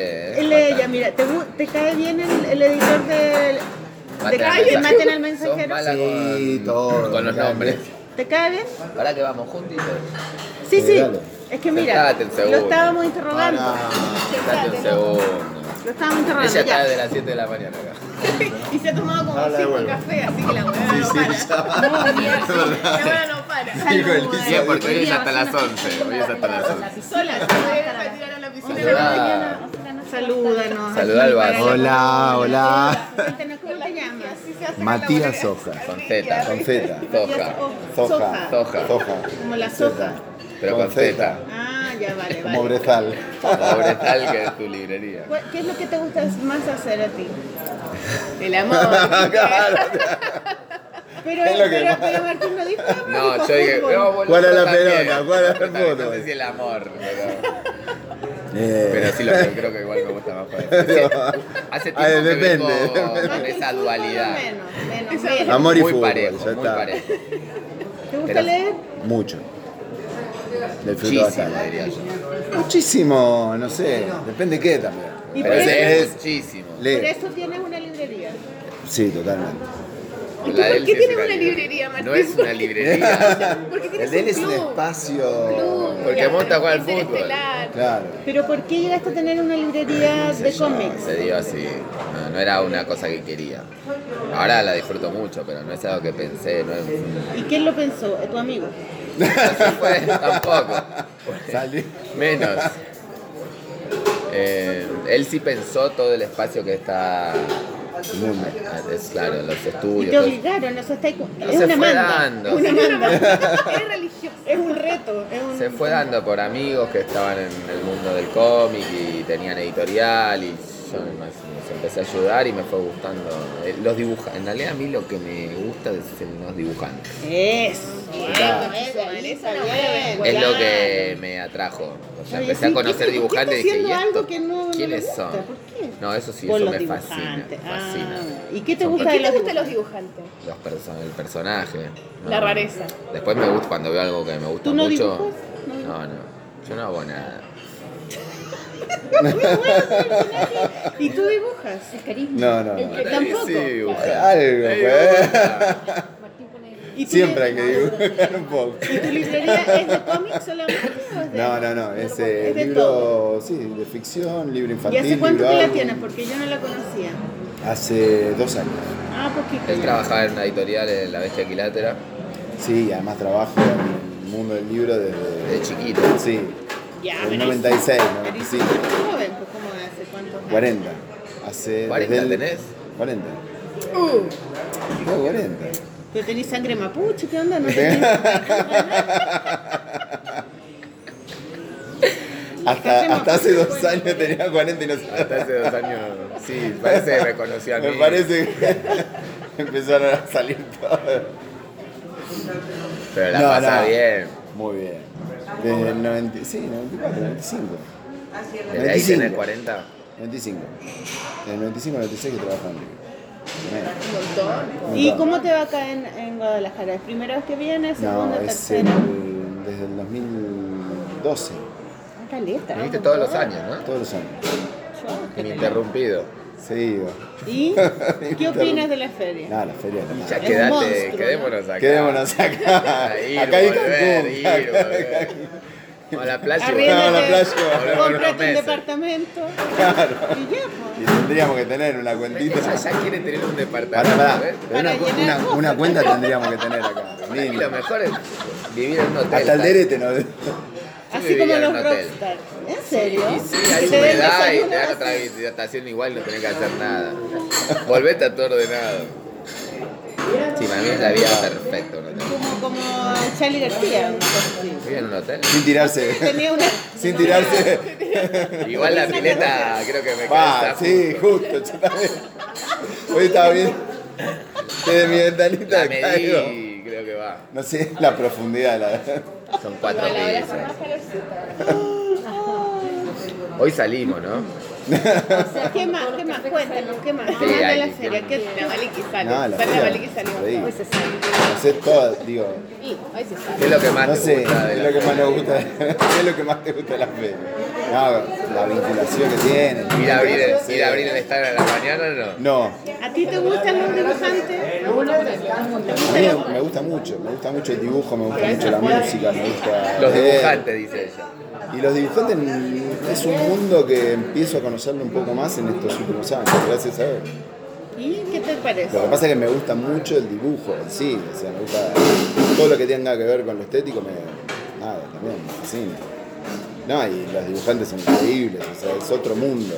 Nada que ver, si pasás de lo, de, de- de lo literario, de la ficción, a lo que es ilustración, es otra cosa. Mucho más relajado, mucho más, nada, más divertido, con otro tipo de riquezas en todos los sentidos.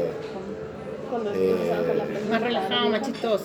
no, pero no, pero también con convicciones, muy, dices, "Ay, qué maravilla no, somos, no, ¿no? no, pero muy comprometidos también con lo que piensan, con lo Sí, que sí, sí. hacen, o sea, no es que, que sean relajados, no quiere decir que no Además, estén Pensás, dibujar y se te, se te vienen un montón, montón. geniales. Sí. Personas geniales. Y o sea, todo el tiempo aparecen nuevos y, y de edades diferentes, de lugares diferentes, con nada. Bueno, quizás en Buenos Aires tenemos la suerte de Es que hay También, muchos, hay muchos, hay muchos. muchos sí. y buenos. son muy inspiradores Muy, también. muy. del cómic, de infantil, nosotros, de sí. todo, ¿no? Con, Sí. con muy poco. ¿Y qué te parecen los dibujantes mujeres? O sea, los, todo lo que el pasó acá en, el- en, no sé, en los últimos dos años, en- bueno, en Argentina seguro, pero también pasó en Chile, pasó en Colombia, pasó ¿Qué en? México. No, el- la- la- digamos como el surgimiento o la visibilidad de, Del movimiento feminista. Ah, sí, del movimiento feminista, pero también de dibujantes, mujeres que digamos cambiaron incluso nada, cuestiones políticas, formas de pensar, se instalaron. son- se volvió todo más divertido. Sí, y ustedes publican muchos, Una sensibilidad muchos también. libros de mujeres dibujantes. Sí, bueno, que ayer, ayer me compré como Pero no fue siempre así. no fue siempre No, así. por eso te digo, los últimos años. Pero también Bueno, en, en ficción pasó lo mismo. Sí, hay- también en ficción. Pasó lo que mismo, pasó, aparecieron, claro. o sea, la verdad que las igual necesidad. Igual en también. literatura las mujeres han publicado durante muchos años. No, Igual. históricamente está, Claro. la presencia de Sí, la mujer siempre ahora fue es importante, pero ahora es mucho. Principalísima. Tiene un protagonismo que por suerte Sí, lo tiene. editores no hay, ¿no? Sí, Sí, un montón de Sí editores. hay, hay. Fácil, no sé, en- en- quizá en, ¿En Argentina? en, en lo que tiene que ver con la ilustración, menos. Menos. No, en Menos. ilustración en infantil sí. Infantil, Infantil, libro, claro. sí, Pero en cómic es verdad que no. menos, menos, aparecieron igual. Editora. Digo, editora. Ella es editora. No, no, no, pero aparecieron. Editoras mujeres de cómic. No, no, pero apareció, mirá. que, que hay menos. Mariela es una editora. Sí, Mariela es la mujer Después, eh, las ediciones que hicieron, digo, desde de las pibas hasta, hasta lo que hizo esta Femimutancia u Sí, otras. pero que fueron bien. Pero eso está recién empezando. Recién ahora. empezando, claro. Después, Es el Eh, futuro. Sí, total. Cookie. También. ¿Quién es Cookie? la, la flor. Esa borraza. Borra. No borro nada. Nosotros Ah, no ah, va así. Va así, va así. La editora de Ediciones de las Flores. Fue divino. Ah, yo la conocí, una señora mayor. Claro. La esposa de un señor. De Dios. Mayor. Se murió. Más mayor No, no, no, se murió, no se Se murió. mudó. Se mudó. Ah, se separaron. Se separaron. Se separaron. Ya, yo la no es que te conocí. separas de una mujer y te morís. Sí, más o menos. La conocí cuando fueron a Chile. eh, era muy simpática. Es bravísimo. Sí, era A mí me, como- me causa gracia. Tengo buena onda, pero es brava. ¿Tú trabajaste con ella? Es muy brava No. con los autores. Muy, No, se pasa es que un igual toque es de brava. Estuvimos con ella. Y él era más amoroso con los autores. Sí, Sigue es que- siendo amoroso, es amoroso. El Chloe que editaba Mafalda, ¿no? Claro. Que edita Mafalda. Sí, no se murió. No se murió. Es que ella me contó que se había separado y a mí me quedó la idea de que se había muerto. Kino tampoco se murió. No. Hay un parque todavía por todavía vive.